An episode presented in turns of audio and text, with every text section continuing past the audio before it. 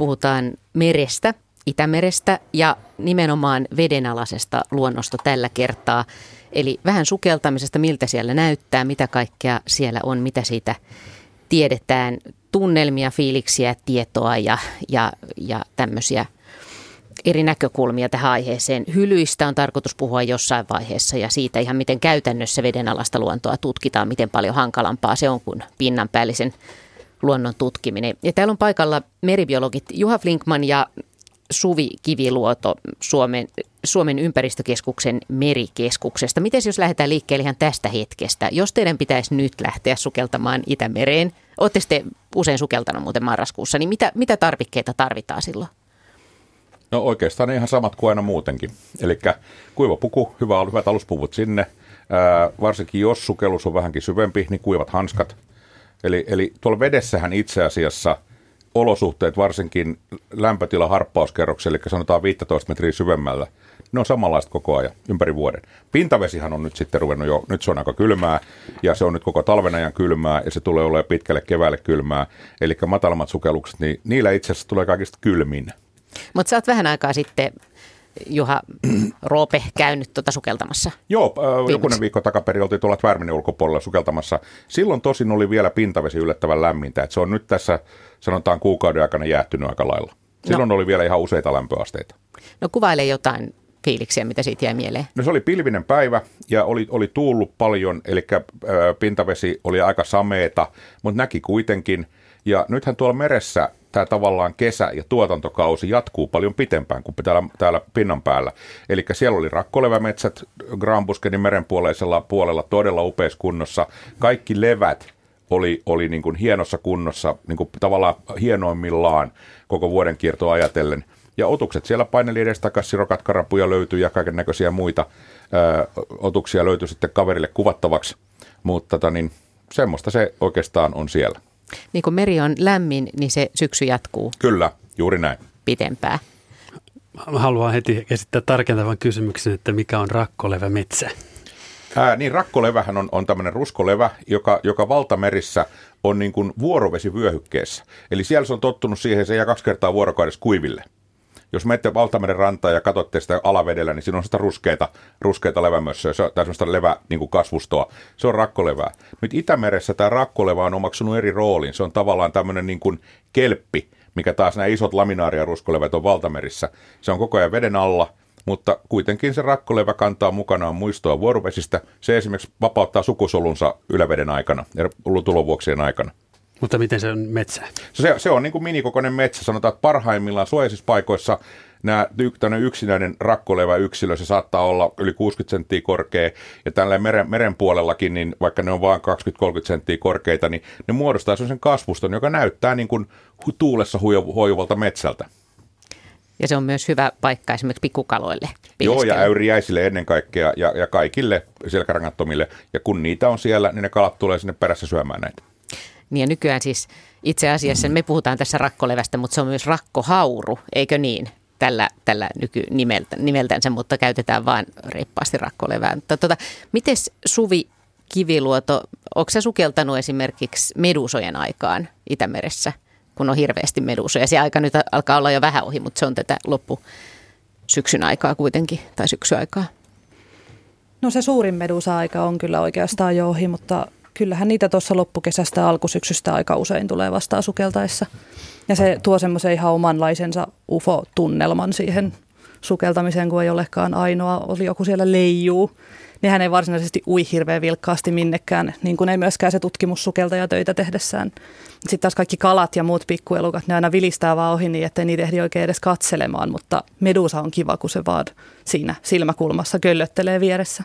Niin voi kuvitella, että siinä on semmoinen olo vähän kuin alkumeressä jotenkin. On, mutta on myös totta, että sitten kun niitä on todella paljon, niin se ei välttämättä naurata enää ollenkaan samalla tavalla, kun joutuu katsomaan sen medusamassan läpi, että pääsee eteenpäin ja rannalle. Ja sitten saa keräillä niitä kuivapuvun päältä pois kukipekalliolle ja koittaa saada ne ehjänä tietenkin takaisin mereen. Oletko se Rope sukeltanut semmoisessa? Olen joo, kyllä. Ja, ja, ja, ja tämähän, että ne ajoittuu juuri näin loppukesään niin, ja alkusyksyyn, niin se on tämä medusan elinkierto. Ne, nehän nyt on näitä uivia aikuisia ja sitten ne vapauttaa nyt sukusolut, ne tavallaan niin kutee ja sitten nämä uudet toukat asettuu pohjalle, ne kasvaa siellä tämän sitten ne keväällä rupeaa vapautumaan ja siitä tämä johtuu tämä, että ne on vain tiettyyn vuoden aikaan. Mutta olen, olen kyllä ollut tämmöisessä vellissä ja just näiden krapsuttelu irti vehkeistä niin on tuttua puhua. niin kuin hyytelössä uis. Eikö se ole muuten niin, että, että aika pitkään kesti ennen kuin tavallaan löydettiin Itämerestä niitä, niitä medusoja, niitä muita vaiheita? Ää, tavallaan joo, ja sitten nythän tässä on ollut siis, korvameduusahan on nyt yksi asia, siitä, siitä ei mm. ollut ikinä mitään epäilystä sen lajista, mutta sitten nämä, nämä kampamaneetit, niin siinähän oli tämmöinen mielenkiintoinen vaihe tuossa, tota, niin viimeisen 20 vuoden aikana, että e, e, laji, joka aina kuviteltiin, että oli täällä tämä, tämä pleurobrankia, ää, pileus, niin, niitä, niin se ei sitten loppujen lopuksi, siinä oli tämä Amerikan kampamaneetti, eli Nemiopsis leidyi vaihe, ja sitten, sitten tota, niin kuviteltiin, että se on levinnyt kaikkialle, ja sitten kun asiaa lopulta tehtiin oikein siis niin geneettiset ää, DNA-analyysit, niin kävi ilmi, että ei tällaista pleurobrankkia ikinä ollutkaan, vaan se on tämä, tämä tota, niin arktinen, arktinen kampamaneetti, joka on vaan pienenä täällä, kun suolaisuus on alhainen. Ja tota, niin, tosi, toki eteläisellä Itämerellä on myös tämmöinen miopsista. Niin se on myös aika jännää tosiaan, että Itämeri on hyvin erikoinen vesialue ja sen takia täällä eläminen vaatii lajilta aika paljon ja ne voi just olla esimerkiksi pienempiä kuin muualla. Eikö näin ole? No tyypillisesti joo. joo, joo. joo, se nimenomaan tässä, tässä niin kuin suolaisuudessa, joka ei ole makeata vettä eikä ole valtamerivettä, niin siinä eläminen on eliölle hirveä rasitus. Ja sen takia ne tyypillisesti jää pieniksi. Suvi, sä oot ollut mukana tässä selvitystyössä, jossa ollaan ruvettu selvittämään nyt tätä vedenalaisen luonnon monimuotoisuutta. Se on aika jännittävä ajatus, että, että siitä tiedetään niin paljon vähemmän kuin tästä luonnon monimuotoisuudesta maan päällä. Eikö näin ole? Näin on, ja se on itse asiassa aika luontevaakin, kun miettii, kuinka helppoa on kartoittaa vaikkapa oman mökkirannan niitä maanpäällisiä osia, että sen kun laitat saappaat jalkaan tai otat kengät pois ja kävelet ja katselet, että mitä näkyy. Mutta merta kun lähdetään tutkimaan, niin pitää varustautua pikkusen eri tavalla – että täytyy siirtyä täysin toiseen elementtiin ja näkyvyys on ihan muuta toista, että ei voi katsoa 50 metrin päähän ja kuvitella mitä siellä on, vaan täytyy mennä niin kuin paikan päälle siihen aivan viereen, jotta saa jonkun käsityksen siitä, että mitä se on. Mä muistan aikana jostain hydrobiologian kirjasta tai jostain meri, meritutkimuksen kirjasta, kun mä luin sen esipuheesta semmoisen musta hyvän kuvauksen siitä, että minkälaista meren tutkimus on pitkälti ollut, että se on vähän kuin menisi ilmalaivalla pilvien päältä ja pudottaisi aina semmoista koppaa sieltä ja koukkisi jotakin ja yrittäisi katsoa ja päätellä sen mukaan, että minkälaista on elämä maan päällä. Joo. Niin, että se kuvasi niin kuin pitkään sitä, että, että miten satunnaista se niin kuin käsitys siitä, että mitä vedessä on, niin oli. Onko näin? No se on itse asiassa aika lähellä sitä, millaista se tutkimus tällä hetkellä onkin. Paitsi että pilvet ovat vettä ja niin, ilmalaiva on ihan niin, vain laiva ja sieltä sitten heitetään vaikkapa vedenalana videokamera, mitä laahataan minuutin verran pohjassa ja katsotaan sitten videomateriaalista, että mitä siellä on ollut. Tai sitten nakataan sukelta ja laidan yli ja se pyörii siellä sitten sen tunnin puolitoista ja kartoittaa ehkä just sen sata metriä ja sitten takaisin pinnalle ja kukaan ei tiedä, mitä seuraavalla sadalla metrillä olisi voinut olla. Mm, on se aika jännittävää. Joo. On se itse asiassa joka kerta, kun hyppää laida yli, niin ei ikinä tiedä, mitä sieltä alhaalta löytyy. Tämä on Luonto-Suomen meri-ilta. Radio Suomessa kello 20 asti olemme mukavasti päässeet alkuun ja edelleen on meillä se tilanne, että puhelut eivät valitettavasti ole käytössä, joten olkaa hyvät ja ottakaa sitten yhteyttä tänne studioon muita keinoja myöden. Radio.suomi.yle.fi on sähköpostiosoite, se toimii.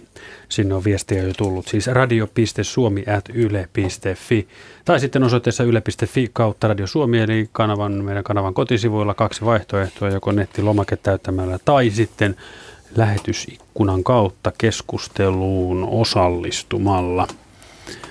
Öö, tässä, tässä on tuota niin ensimmäinen, ensimmäinen otto voidaan ottaa tuosta noin, kun, kun, kun kuuntelija kysyy, että mitkä ovat kolme suurinta vaaraa Itämerelle ja mitkä ovat parhaat sukellusretket tai millaisia ne ovat olleet. No lähdetäänkö liikkeelle, mit, teidän, että mitkä on ollut teille parhaita te olette varmaan molemmat sukeltanut niin paljon, että on vaikeaa ehkä sanoa parhaita, mutta mitä nyt tulisi mieleen jostain hienoista sukellusretkestä? Mulla oli varmaan jonkun olisiko se ollut 2012 kesällä. Oltiin sukellettu tosi paljon koko kesä ja oli aika väsyksissä jo ja kylmä ja taisi olla lokakuun puoltakin. Ja sitten oli viimeinen sukelluspäivä ja sattumalta oli valikoitunut kohteeksi Öörön saaren ympärystä. Siellä oli yksi semmoinen kalliorantalinja, mitä me oltiin yritetty sukeltaa jo kaksi kertaa aikaisemminkin, mutta sää oli niin huono, että siitä ei tullut mitään. Niin sen kalliolinjan sitten sukelsin viimeisenä päivänä ja sieltähän aukesi semmoinen aivan upea kanjoni, missä oli siis kauniisti levävyöhykkeet loisti kaikissa syksyn väreissä. Ja just näitä sirokatkarapuja vilahteli siellä punalevän keskellä, niitä sitten unohduin tuijottelemaan ja taisin jonkun valokuvankin ottaa jopa aivan onnistuneen, mikä on multa aika harvinaista. Ja samalle päivälle osui sitten tietenkin toinenkin sukellus, kun liikkeellä kerran oltiin. Ja se oli siinä Örönsaaren pohjoispuolella. Ja siinä sitten taas, kun tiputtauduin laidan yli veteen muutaman metrin syvyyteen, niin siellähän oli meriajokas niitty ja valkoinen hiekka hohti siinä ympärillä ja värit oli edelleenkin aivan huikean ihanat. Ne harvoin sattuu kaksi niin uskomattoman kaunista sukellusta samalle päivälle ja sitten se oli vielä kauden viimeinen työpäivä, niin se oli aika hauskaa. No mutta toki on aika jännittävää, että, että meren pohja ja ne maisemat, mitä sieltä näkyy, ne ei ole suinkaan kaikki samanlaista, vaan että siellä voi olla kanjoneita ja labyrinttejä ja tämmöisiä. Aivan mitä tahansa. Se on aivan uskomatonta ja kuinka vähän sitä aavistaa, kun on pinnalla ja miettii, valmistautuu sukellukseen, niin joku pieni ajatus voi olla siitä, että mitä tuleman pitää, mutta se voi myös olla aivan täysin väärä. Niin, että siinä voi tulla yllätyksiä. Joo. Kyllä. No mites Roope, minkälaisia tulisi mieleen? no, kyllä paljonkin. Itse asiassa olen kokenut ihan, ihan vastaavanlaisia kokemuksia kuin tota, niin Suvi, just tämmöisiä upeita. Ja just jos ajattelee tätä kanjoninäkymää, niin nämä Itämeren kalliorannat, Pohjois-Itämeren kalliorannat, ne on todella välillä niin kuin japanilainen puutarha. Ja sitten kun sattuu se täydellinen hetki, joko niin, että auringon valo siivilöityy hienosti, tai sitten yösukelluksilla nämä samat paikat on mahtavia, kun muutama muukin sukeltaja ja valot hohtaa sitten niitä kelppi, tai niin kuin näiden rakkolevämetsien läpi ja saa aikaan tämmöisiä aivan niin kuin, ää, science fiction leffa tunt, tunt, niin lavastet juttuja ja ne, ne on kovia. Mutta kyllä itsellä, kun tämä vaikka meribiologi onkin, niin tämä hylkytutkimus on sydäntä lähellä ja tota niin, pari semmoista hylkysukellusta, mitä, mitä ei voi tehdä missään muualla maailmassa kuin täällä meidän Itämeressä, joka ominaisuuksien takia säilöö nämä hylyt. Niin, niin se mä muistan ensimmäisen kerran, kun sukelsin Frau Marialle, ja kun sattumalta olin perehtynyt siihen aika hyvin ja lukenut kaikki meriselitykset, mitä oli Turun, Turun maistraatissa aikanaan annettu, ja sitten, sitten se 275 vuotta myöhemmin putoaa alas siihen hylylle, ja siellä on kannella kaikki tavarat – juuri niin kuin kippari ja merimiehet on selittänyt, että mitä he oli tehneet. Ja sä pystyit siitä kannelta näkemään, että joo, kyllä kaikki mitä ne on selittänyt, niin pitää ihan paikkansa. Tuossa on syvyysluoti, tuossa on noita asioita, tuossa on noita asioita. Kaikki, kaikki tämä, ei tämmöistä, siis muualla maailmassa, maailman valtamerissä varsinkin, niin tuommoiset hyllyt on syöty pois jo 200 vuotta sitten. Ja toinen, toinen oli sitten semmoinen, kun tässä pari vuotta takaperin, niin sukelluskaverini Polko Jounin kanssa, niin ensimmäistä kertaa pudotettiin alas tuonne niin saksalaisen ensimmäisen maailmansodan aikaisen sukellusveneen U-26 hylylle, niin kyllä se oli kanssa, silloin sattu aivan kristallin näkyvyys, ja siinä vaalealla, se, se, tämmöisellä glasiofluvialisavipohjalla, perästään pohjalle uponut, uponut su, su, sukellusvene, 99 vuotta ollut partiossa, ja 100 vuotta silloin oli siitä, kun se oli köli laskettu, niin se oli aika aavemainen kokemus. Se oli, se, oli, se oli semmoinen sukellus, joka ei varmasti ikinä unohdu. Siis se tuntuu todella siltä, kun laskeutuisi jokin aikakapseli? Joo, vai? se on juuri tämä aikakapseli. Hyvä, hyvä kun sanoit sen. Mä yleensä itse käytän tätä asiaa, tätä, tätä, tätä vertausta, mutta nyt se pääsi unohtumaan tässä kiihdyksissäni, mutta ju, juuri, juuri tuo on, tuosta on kysymys, että ei tämmöistä aikamatkailua maan päällä, no ehkä niillä kavereilla, jotka meni Tutankhamonin hautaan, mutta et maan päällä aika harvoin tämmöistä on sukeltaessa koko ajan. No minkä, minkä takia Itämeri säilöö näitä laivoja noin hyvin? No se on juuri tämä Itämeren erikoiset ominaisuudet, että tämä on murtovettä, ja kun, kun meillä tulee isolta, isolta valua, valuma koko ajan makeita vettä, se virtaa pinnalla ulos, silloin tällöin tulee merivettä sisään, se on suolasempaa, raskaampaa, vesi on kerrostunutta, ja tämä kerrostuneisuus tekee sen, että siellä syvällä se vesi on aina kylmää, sitten se on aika, aika usein aika vähän happista, ja sitten siellä on pimeätä, koska se tuottava kerros on kuitenkin aika, aika sakea. Niin, niin, tota, niin puuttuu siis nämä tämmöiset kaikki puuta syövät organismit, esimerkiksi laivamatotereiden avalissa, jota valtamerissä on kaikkialla. Ja sen lisäksi näistä pimeydestä ja kylmyydestä johtuen, niin ö, fysikaaliset, kemialliset, biokemialliset, biologit, biologiset prosessit on kauhean hitaita. Eli, eli meillä nämä säilyy ihan loputtomasti. Ja itse asiassa pohjois meressä niin puuhylky säilyy helposti pitempään kuin rautahylky. Rauta kyllä ruostuu, mutta puuhylky pysyy. Mites Suvi? Sä olit sanomassa jotain äsken. Hei, Onks- mä mietin sitä, Joo. että kun tuommoinen hylky sitten siellä pohjassa makaa yhden sata vuotta, niin mitäs kaikkia elukoita siihen sitten tarrautuu pintaan? Et kelpaako se samalla tavalla kasvualustaksi kaikille merirokoille vaikka ja sinisimpukoille? Kyllä se kelpaa, joo, siis niihin nimenomaan niin tarttuu kaikkea mahdollista. Ja monissa paikoissa tämmöinen niin isompi laivahylky, esimerkiksi syvemmällä vedessä, ää, niin, niin sitten saattaa nousta kuitenkin se ylemmät rakenteet vähän, vähän ylemmäs, jolloin, jolloin siellä on esimerkiksi valtavasti näitä sessiilejä eläimiä, nimenomaan juuri mainitsemassa sinisimpukkaa. Siis Cecilia, että ne on kiinni Joo, joo, olevia. joo, joo, anteeksi, totta juuri näin. Kiinni olevia sinisimpukkaa, merirokkoa, runkopolyyppejä, kaikkea tällaista. Pitkä aikaa esimerkiksi Väärinnessä, kun tarvittiin kokeisiin sinisimpukkaa, ja iso sinisimpukka oli rannikkoalueet vähissä, niin me mentiin ulos siihen äh, rahtilaiva Eiran hylkyyn, jos on, siellä on vettä on 45 metriä pohjalle, mutta se skorsteeni ja ylärakenteet nousee siihen 25 metriin, niin sieltä käytiin raapimassa. Siellä oli iso sinisimpukka, ihan siis semmoisena massana. Niin sieltä vaan raavittiin ämpäreihin ja vietiin sitten asemalle ja taas pystyttiin tekemään kokeita sinisimpukalla. Niillä simpukalla muun tutkittiin tätä, että miten paljon sinilevien myrkyt kertyy näihin organismeihin. Mutta siis nimenomaan, että tämä on siellä korkeammissa osissa, että jos laiva on, jos hylky on sillä lailla, Joo. niin kuin, että osa on korkeammalla ja osa on matalammalla, niin sitten, Joo, joo, niin, jos ollaan niin, hyvin syvällä, niin sitten ei enää. Siellä on vähemmän, koska siellä on, siellä on näille, näille kiinni oleville elukoille on niin kuin vähemmän syötävää. Jos ajatellaan niin kuin meressä, niin varsinkin valtameressä, missä vettä on kilometrejä, niin siinähän on tavallaan monta ravinnekiertoa sillä matkalla. Ja aika vähän päätyy lopulta sinne alas. Ja siellä on elämä yksinkertaisesti karumpaa. Niin toikin on aika jännä kysymys, niin kun, kun mennään veden alle, että monet asiat on päinvastoin kuin maan päällä, että ei esimerkiksi tarvi kasvitkaan mitään hyvin runsasta niin kuin maaperää siihen, vaan ne voi olla ihan jollain karulla alustalla kiinni ja sitten ne, tai just, sitten ne imee niin kuin sitä vedestä niitä ravinteita ja samoin sitten nämä kiinni olevat Siinäpä näppärästi määrittelit kasvin ja levän eronkin. Ajattelin juuri tuota. Nyt Suvi voit varmaan selittää tämän asian. No ei kai, eiköhän se tuossa aika selväksi tullut, eli levillä ei ole juuria. Mm. Ne kiinnittyy eri tavoin yleensä semmoisella kiinnittymislevyllä jollekin kovalle pinnalle ja suodattavat sitten vedestä sen, mitä tarvitsevat kasvuunsa. Niin, ja se idea on just vaan tämä, että täytyy vaan pysyä kiinni jossakin. Ja, Joo, joo. mutta se on sitten eri asia, että pysyykö se, missä se levä pysyy kiinni, niin onko se vielä paikallaan oleva otus vai ei. Esimerkiksi sinisimpukka kelpaa kasvualustaksi vaikkapa jouhilevälle, joka on se semmoinen lankamainen niljakas ruikula, mitä näkyy melkein kaikilla rannoilla. Niin nehän nappaa kiinni melkein mihin tahansa pieneen kivensiruun ja siitä sitten sinnikkäästi kasvavat vaikka metrin mittaisiksi. Ja jos nappaa sen kivensirun ja siirtää sen jonnekin muualle, niin levähän menee perässä.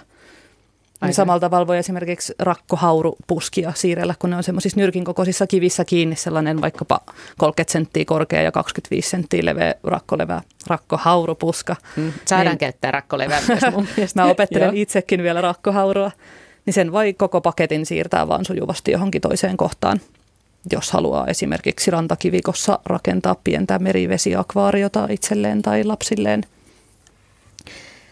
Tota, mm, niin ja sitten toi on, toi on kans yksi asia, mitä just kun ajattelee sitä vedenalaista luontoa, niin on tämä tosiaan, että siellä on sitten näitä kerroksia, mistä, mistä jo puhuttiinkin, että on näitä suolaisuuskerroksia ja lämpökerroksia ja, ja kaikenlaista sellaista, mitä, mitkä sitten rajaa sitä, että yhtäkkiä toisella puolella kannattaa olla eikä toisella puolella. Joo, pitää paikkansa ja, ja Itämeressähän tyypillisesti meillä on tämä pintavesi, joka nyt on aika kylmää. Talvella se tulee hyvinkin kylmäksi, menee nolla-asteiseksi, jopa vähän allekin ennen kuin jäätyy. Ja sitten taas keväällä se rupeaa lämpiämään ja kesän aikana lämpiää hyvinkin lämpimäksi riippuen kesästä, mutta se ylettyy tuonne 15-20 metrin syvyyteen. Ja sitten siitä, kun lähdetään menee alaspäin, niin sitten pitääkin mennä tuonne 70, reilu 70 metriä asti. Siinä tulee sitten tämä suolaisuuden harppauskerros. Ja tämä välivesi on usein sitä kirkasta ja kylmää, ja se on sen, sen lämpöstä, mitä koko se vesipatsas yleensä on niin kuin siitä suolaisuuden harppauskerroksesta ylöspäin, ja niinpä sitä kutsutaan talvivedeksi. Ja sitten tämä, tämä suolaisuuden harppauskerros, sen alapuolella on sitä suolaisempi, painavampi vesi. Ja siinä on semmoinen keskeinen ongelma Itämeressä, että tämä suolaisuuden harppauskerroksen alapuolinen vesi uudistuu ainoastaan näiden suolapulssien myötä, ja ainoastaan suolapulssien myötä sinne tulee lisää happea. Ja tähän liittyy nämä meidän monet Itämeren yli, ravinneylisuormituksesta johtuvat ongelmat.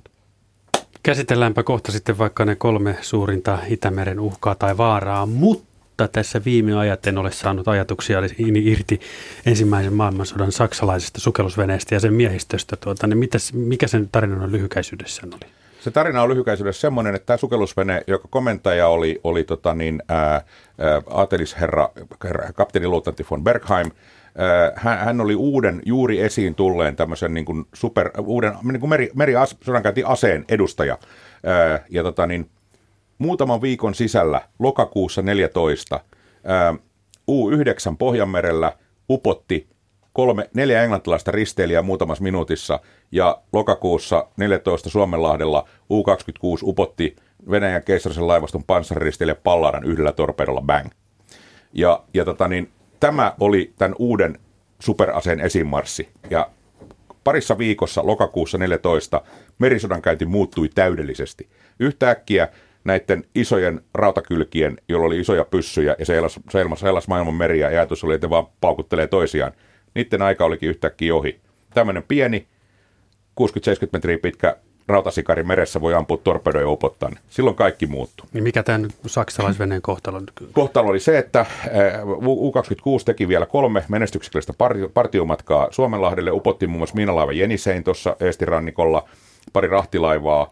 Ja oli sitten operoimassa 15 täällä Suomenlahdella, kun oli sitten tulossa takaisinpäin, mutta silloin venäläiset oli päättäneet laskea miinotteen semmoiseen paikkaan, mistä ne tuli läpi, siitä Suomenlahden keskeltä, estääkseen saksalaisia sukellusveneitä pääsemästä Suomenlahdelle, mutta U-26 olikin Suomenlahdella, ja se oli tulossa takaisin tältä partion matkaltaan ja ajoi tähän miino, miinotteeseen, jonka miinotteen muuten laski miinalaiva Ladoga, jonka hylky on siinä Öörön ulkopuolella. Mutta Näin. entäs sitten se teidän sukellus, niin miten, miten te pääsitte tämän jäljille, koko tämän homman öö, jäljille? Me, mehän, mehän ollaan tehty vuosikaudet yhteistyötä viranoma, niin kuin viranomaisten kanssa. Öö, ympäristökeskuksen, öö, merivartioiden, laivaston ja sitten meren, merenpohjaa kartoittavien viranomaisten kanssa. Ja kun me ollaan tämmöinen tiimi, joka oli 20 vuotta tehty näitä seoskaasusyviä sukelluksia, niin meille, meille tulee usein pyyntöjä näiltä, että on tämmöinen anomalia tuolla pohjalla, voisitteko, voisitteko pojat käydä katsomassa, että mikä se on. Ja tämä U26 tietysti oli meillä hyvin korkealla listalla, kun me ollaan se Palladakin aikana löydetty 2000 ja sukellettu siellä ja tota, niin, tehty siitä tämmöinen lehtijuttukin, niin tätä U26 haettiin ja meillä oli omat ajatukset, kun oltiin näitä aineistoja tutkittu, että missä se jopa voisi olla. Ja niin, niin miten ollakaan, että yksi tämmöinen anomalia oli sitten juuri siinä kohdalla. Ja siellä sitten käytiin paikan päällä, ää, siellä vedettiin viistokaikua ja se näytti aika lupaavalta ja sitten sinne mentiin sukeltamaan ja sehän se oli. No, no sit sä olit mukana sukeltamassa, niin me... oli, missä oli, mikä oli se hetki, kun sä tajusit, että tämä on nyt sitten se? No heti kun me tultiin sinne alas, silloin sattuu olemaan tosiaan ihan älyttömän kirkas vesi. Että aika pitkältä nähtiin jo ja, ja todettiin heti, että tämä on saksalainen sukellusvene, joko niin kuin U10-luokka tai U24-luokka – joku hetkinen, mikä se luokka, niin tuli kaksi rinnakkaista. Niin tuli pari semmoista yksityiskohta eroa, että missä on nämä, nämä, nämä sukellusevät keulassa ja pari muuta eroa. Sitten Jounin kanssa äkkiä uitiin se läpi ja todettiin, että no niin, tässä on nämä evät on täällä alhaalla, eli U26, se on niin kuin ainoa mahdollisuus. Ja sitten tehtiin toinen sukellus ja silloin kuvattiin siellä. Mutta se eka sukellus oli niin kuin ihan mieletön. Ja sitten kun ajattelee, että se on ollut siellä meren pohjassa 99 vuotta, ja se on ihan intakti. Se on tämmöinen trooli, ja niin kuin näissä kaikissa syvyysylyissä on melkein kaikissa trooli. Niin trooli on siihen osunut ja se on tehnyt vähän tuhojaan siinä kannella. Mutta muuten niin se on ihan kokonainen ehjä sukellusvene. Ja koko miehistö tästä pallada upottamista sai rautaristin keisari Wilhelmin kädestä. Nämä rautaristin haltijat on siellä rautaputkessa sisällä.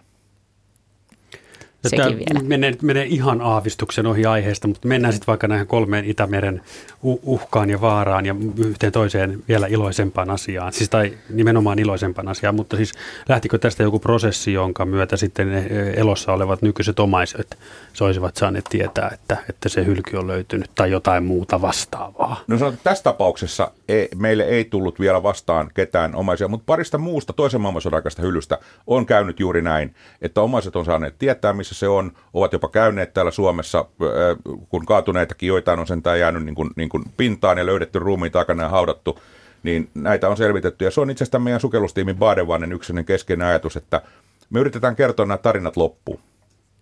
Venäläinen sanalasku on vanha semmoinen, että sota ei ole sodittu loppuun ennen kuin kaikki kaatuneet on haudattu. Ja se on vähän semmoinen, mitä me yritetään tehdä, että kerrotaan ne tarinat loppuun ja sitten se voidaan sulkea se kirja. Se on hienosti tiivistetty tuo noin. Iloutinen on se, että puhelimet toimii. okay. Kaikenlaista tässä tapahtuu. Loistavaa. Olen ollut hiljaa ja tehnyt asioiden eteen jotain ja niin ovat muutakin, kuten esimerkiksi Mirjamis Maleene tuossa ikkunan toisella puolella. Puhelinnumero on nyt sitten käytössä Itämeri-aiheisiin kysymyksiin ja juttuihin liittyen 020317600, siis 020317600. Sähköposti edelleen sama radio.suomi at yle.fi, siis radio.suomi at yle.fi. Ja sitten osoitteessa yle.fi kautta Radio Suomi. Nyt Loi. sitten, joo. Loistavaa, joo. Palataan myöskin niihin uhkiin myöhemmin, mutta odotellaan nyt ensimmäisiä puheluita, niin päästään mukaan että päästetään soittajat mukaan tähän lähetykseen. Tuosta tuli mieleen, kun puhuttiin tästä vanhasta merentutkimuksesta, niin, niin se on kanssa aika jännä se ajatus siitä, että kun on nämä hyvin vanhat merikartat, niin, niin se, että kun ei olla vielä tiedetty, että mitä siellä meressä kaikkea on, nämä merihirviöt, joita siis Itämerellekin on piirretty, eikö niin? Olette sitten nähnyt semmoisia hyvin vanhoja? Joo, kyllä niitä on. Taitaa Mites? olla Merenaarteet kirjassakin yksi pieni kappale aiheesta. Joo. Mä jotenkin huvittaa aina se ajatus, että kun mun käsittääkseni on tapahtunut vähän niin, että kun ei ole ihan tarkasti tiedetty, että onko tässä jotain saaria tai mitä tässä mahdollisesti on, niin laitetaan niin kuin siinä tyhjään kohtaan merihirviö, että se kartta näyttää niin kuin kauniimmalta. Ja sitten kun ajattelee niitä merenkävijöitä, jotka sitten lähtee sen ja katselee sitä karttaa ja miettii kauhuissaan, että mitä kaikkea täällä syvyyksissä piileekään, niin, niin, niin se on jotenkin liikuttava ajatus, että että siellä on, sinne on tehty niin kuin hyvin semmoisia järjennäköisiä, jopa laivoja isompia, Joo. isompia mm. hirviöitä. Että ei ole ihme, että on pelottanut. Joo, ja nä- näillähän on itse asiassa näille karttojen merihirviöille, niillähän on suurimmalle osalle loppujen lopuksi aika hyvät selitykset, miksi ne on siellä. Ja olen, minä, mä oon nähnyt esimerkiksi Itämerellä merihirviöitä. Ja tota niin, ää, tosin en sukeltaessa, vaan purjehtiessa. Ja kun sanotaan, että ihminen on semmoinen kaksi ja puoli vuorokautta yhtä soittoa valveilla, niin sitä rupeaa näkemään mitä ihmeellisempiä asioita esimerkiksi sumussa. No minkälainen oli se merihirviö, jonka se, näit? Se, se oli semmoinen, se oli semmoinen tota, niin iso, iso tämmöinen tursas, joka, joka piteli syleilyssään tota, niin Kalbodagrondin majakkaa. Ja ei ollut siinä sumussa sitten lopulta kuitenkaan, ei ollut majakkaa eikä tursasta, mutta näin menee kuitenkin. Niin. Niin, hmm. joo, nimenomaan. No tästähän on hyvä jatkaa meri-iltaa. Kerrotaan jo merihavainto, merihirviöhavainnoista tässä kyllä, kohdassa, mutta, meidän... mutta toihan on ihan totta. Niin, on pitkään merellä ja, ja huono valaistus ja kaikkea semmoista. Ja, ja ihan umpiväsyneenä niin ihminen näkee vaikka mitä. Ja valtameriltä tietenkin monethan niistä hirviöistä syöksee myöskin, tai niistä ne suihkuttaa vettä tai jotain tämmöistä, että nehän on varmastikin sitten ollut valaita. Niin, nimenomaan. Voisi mahdollisesti. Niin. Ja kun ajattelee, että silloin, silloin niitä valaita oli kaikki maanmeret täynnä. Että. Niin ja onhan monet noista pienemmistäkin otuksista, mitä Itämerestä löytyy, niin kun niitä tarkemmin rupeaa katselemaan, ja nythän pystytään valokuvien avulla katsomaan niitä kuka tahansa omalla kotisohvalla, niin vaikka ne onkin pieniä, niin on ne aika julman näköisiä monet, niin on helppo kuvitella, että tosta kun pistää vähän lisää volyymiä ja massaa sille otukselle, niin aikamoinen hirviö saadaan aikaiseksi. Että jos niitä on pieniä, niin eikö niitä sitten voisi olla vähän isompiakin? Mm, niin, että jos ne on vasta niitä lapsia. Niin. Joo. Joo, ja sen verran tarkennettu, että vain Ylen sisäverkosta tehtiin testisoitto ja se tuli läpi, mutta Muuten ei sitten päästäkään. Olen pahoillani. Nyt on kaikki tämä niillä Eli jos Yleltä tehty. joku haluaa meille soittaa, niin Joo. No, mutta voi kysellä. Iltaa Espoosta kirjoittaa Antti. Jos ajatellaan Suomen merialueita ja haluaa sukeltaessa nähdä mahdollisimman hyvin, missä sijaitsevat parhaat paikat ja mikä on vuoden ajan merkitys? Hyvä kysymys. Hmm. Mahdollisimman hyvin. Tarkoitetaanko sillä nyt, että haluaa nähdä mahdollisimman paljon lajeja vai haluaa ylipäätään nähdä eteensä, kun sukeltaa? No otetaan vaikka sekä että. no varsinaissuomalaisena ja Ahvenanmaan ja Selkämeren aluetta paljon tutkineena olen puolueellinen ja sanon, että Selkämeri, siellä on ehkä kaikkein kauneimmat värit ja kirkkaimmat vedet ja monipuolisin lajisto. Mutta mä luulen, että Roopella on tässä sitten tämä Suomenlahti. Tota, helsinkiläisenä hylkysukkeltajana tai espoolaisena – niin allekirjoitan tuon kyllä. Siis se pitää ihan paikkansa, että tota, niin Selkämeri on, on erittäin kirkasvetinen ja, ja siellä on, on tota, niin, koko Selkämeren rannikko oikeastaan, niin, niin siellä on hyvinkin vaihtelevia maisemia. Itselle tulee heti mieleen Isokari ja, ja, ja nämä tämmöiset vähän ulompana olevat majas, majakkasaaret, niin siellä on kyllä ihan tajuttoman hieno. No entä sitten vuoden aika? Sitä kysyttiin myös, että milloin on kirkkainta No varhain keväällä tai sitten tällä tavalla niin kuin loppukesän jälkeen, kun leväkukinnot on kaikki oikeastaan ohi. Jos kestää kylmää, niin ehkä sanoisin, että joku lokakuu voisi olla aika hyvä. Joo, talvi, talvi, niin silloin on vesi kirkasta. Tosin silloin taas vaaditaan se, että pitää tulla muutaman päivän ainakin tyynijakso. Ja niitähän ei välttämättä tule talvella. Mutta jos semmoinen tulee, tuonne korkeapainen jakso on pitkää tyyntä, niin silloin voi olla näkymät ihan vaikka keskellä talveakin ihan uskomattoman hienot. No entä sitten, kun tästä mennään talvea eteenpäin ja itse asiassa pitää mennä aika pitkälle eteenpäin, kun Itämerestä kuitenkin isosta vesialueesta kyse, niin entä sitten kun tulee jää? Olette sitten sukeltanut jään alla? Miten, miten, miten kaikki muuttuu, kun jääkansi tulee? No pimeitähän siellä tulee ja tota niin, ää, paitsi tietysti kevät-talvella ja varsinkin Selkämerellä, missä on usein sitä kirkkaita päiviä, niin paksukin jään läpi voi tulla aika hyvin valoa, varsinkin jos sinne on paljon lunta päällä. Ja itse asiassa mun elämäni hienoimpia jääsukelluksia Itämeressä on ollut juurikin tuolla tota niin, Säpin ja, ja Isokari ulkopuolella näissä, kun ahtojäävallit kasautuu sinne kivikkorantoja vasten. Niin ne on ihan uskomattomia maisemia. Sulla on tämmöinen kivikkoinen, hiekkainen pohja, missä on sinisimpukkaa ja kaikkea muuta tätä normaalia elämää. Sitten yhtäkkiä siinä on niin pohjaa asti tulee tämmöinen jäävalli, ahtojäätä. Sitten sä voit siirrellä niitä jäätelejä ja mennä siellä ja sitten katsella sitä jään alapintaa, missä on jo niin kuin tuleva kevät. Siellä on kasviplankton kukintaa, siellä on jäässä näitä, näitä suolapoorireikiä, missä, missä katkat saattaa uiskennella ja asustella. Tänne jään alapintahan on usein tämmöinen niin kuin vähän ylösalas oleva pohja. Se voi olla varsin tuottavaa aluetta. No miten Suvi, oletko sukeltanut jään alla? Mä en ole koskaan sukeltanut jään alla. Mä en osaa sanoa siihen mitään. Mä voin kyllä kuvitella. Mm, kuulostaa aika hienolta. Joskus se voi olla vähän pimeitäkin sitten. Mä oon muun muassa joskus, olisiko se 89-luvun taitteessa, niin sukeltanut, van, ei, se on 80-luvun puolella, kun vanhalla Arandalla oltiin, oli liikkeellä, niin teki tätä, niin tehtiin näitä ää, jäävallitutkimuksia ja jäätutkimuksia.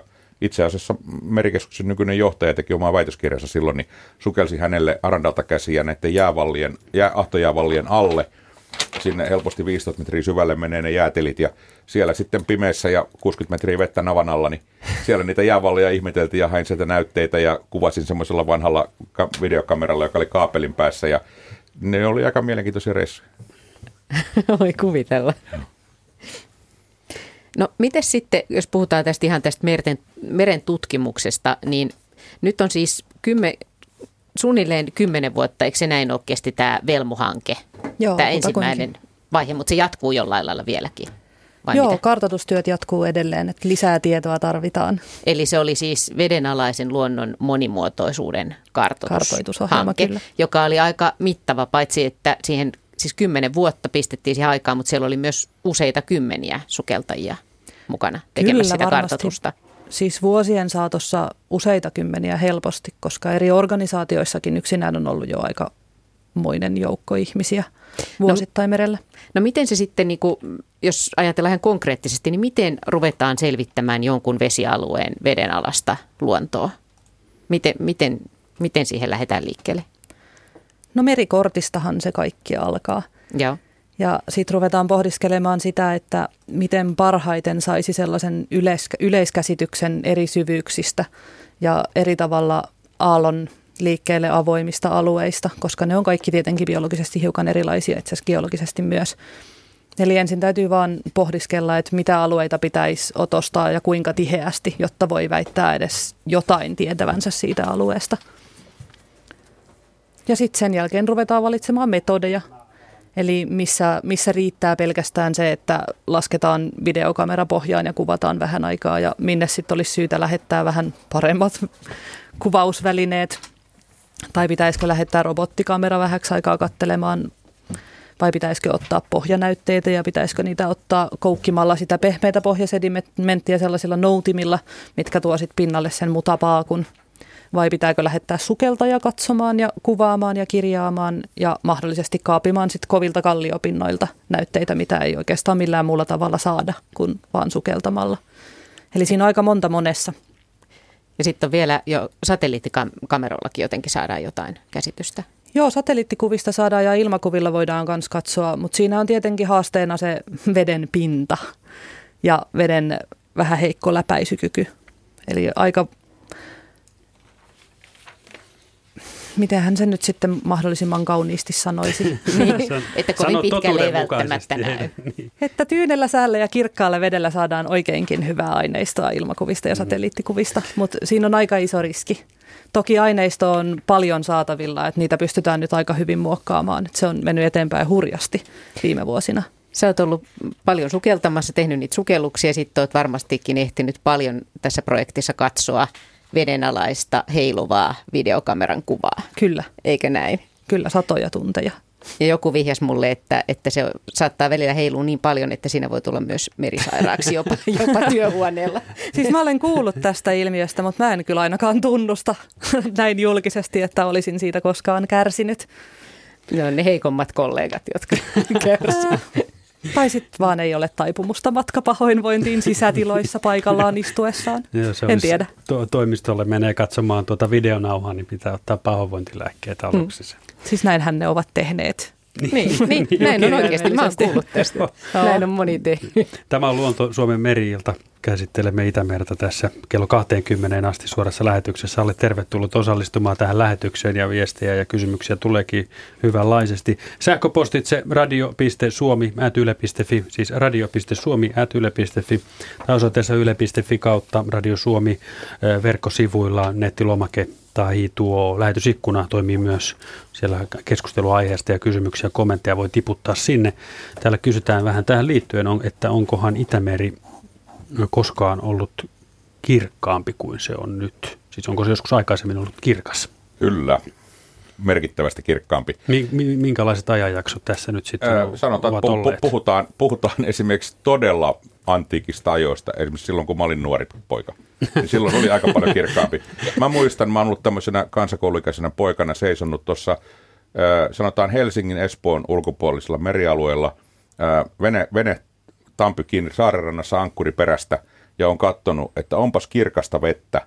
Ja rupesi kiinnostaa, että kuinka kirkasta se oikein on ja kuinka syvä tuossa mahtaa olla, niin Fajalta salasidoin semmoisen snurppiin kiinni tuommoisen kirkkaan jakoavaimeen ja laskin sen ja mittasin sen narun niin seitsemän metriä. Ei ole semmoista ollut hetkeä aikaa. Siis tämä nyt liittyy näihin Itämeren uhkiin, eli tämä ravinnekuormitus, joka on siis prosessi, joka on jatkunut oikeastaan niin kuin kiihtyen toisen maailmansodan jälkeisistä ajoista, niin se on se uhka numero yksi. Eli tämä meri kärsii niin kuin rehevöitymisestä, jonka aiheuttaa liiallinen ravinnekuormitus, ja se on aiheuttanut tämän veden samentumisen. Si- siitähän, siitähän ollaan nyt menossa vähän parempaan suuntaan, ja paikka paikoin on ihan tieteellistä näyttöä, että vesi on kirkastunut, ruvennut kirkastumaan uudestaan. Mutta tota niin, ää, kyllä Itämeri on ollut ehdottomasti ihan, ihan sanotaan lähimenneisyydessäkin paljon kirkkaampi. Ja sitten Itämerellä on myös ollut paljon mereisempiä vaiheita, muun muassa Joldiameren vaihe, jolloin Itämeri oli yhteydessä suoraan Skagerrakkiin tuosta suurin piirtein samasta kohdasta. Ruotsi oli poikki siitä, missä on nyt tämä Vetternin syvä järvi ja missä menee tämä Joetan kanava ja Joettajoki. Niin se oli semmoinen syvä painaumi ja siitä oli, siitä oli hyvä yhteys. Niin silloin varmaan ollut kirkkaampaa myös. Niin, siis viimeisen jääkauden jälkeen, niin, niin täällä Itämeressä on tapahtunut aika paljon sen jälkeen. Että tässä on ollut vauhdikasta menoa, on ollut järvivaihetta ja merivaihetta. Joo, ja se, se on tämä yksi, joka liittyy tähän Itämeren luonnonhistoriaan. Eli ensinnäkin tämä murtovesiympäristö, joka on vaikea vesieliöille, ja sitten, että merialueenahan tämä on ihan valtavan nuori. Tässä nykyisessä muodossaan niin puhutaan, puhutaan maksimissaan 30 000 vuodesta, pikemminkin 10 000 vuodesta. Kun ajattelee, että valtameret on ollut tuommoisia kuin ne on, niin miljardeja vuosia tai satoja miljoonia vuosia. Niin, niin sen takia tämä on aika uusi ympäristö, aika vaikea ympäristö, niin täällä tapahtuu paljon. No äsken puhuttiin siitä, että missä olisi mielenkiintoisimmat, parhaimmat näkyvyydet sukeltamiselle, niin silloin tuli mainituksi Selkämeri. Olettaisin, että se nyt on sitten jollain lailla sitä puhtainta aluetta suunnilleen. Joo, sitten, sitten toi Ahvenan, Ahvenanmaan rannikko, Ahvenanmaan saariston rannikko oikeastaan kaikkialla ympäri, ympäriinsä. Eteläpuolella on tämä Itämeren pääallas sitten. Siellä on varsinkin syksyisin todella upeita kirkkaat vedet. Ja sitten tietysti Ahvenanmaahan, sehän rajoittuu myös siellä pohjoisesta selkämereen. Siellä varsinkin on todella upeat maisemat. Ja se on semmoinen alue Itämeressä, jota, jota niin kuin ehkä onneksi kaikki veneilijät ja sukeltajat ja muut ei ole vielä välttämättä ollenkaan löytänyt. Että aficionadit tietää paikat ja osaa sinne mennä, mutta että niin, sie, siellä on todella hienoa. No mikä on sitten sitä likaisinta aluetta? No. Valitettavasti saaristomeri ja saaristomeren sisäosat, missä tietenkin isot joet tuo aika paljon kuormitusta sinne.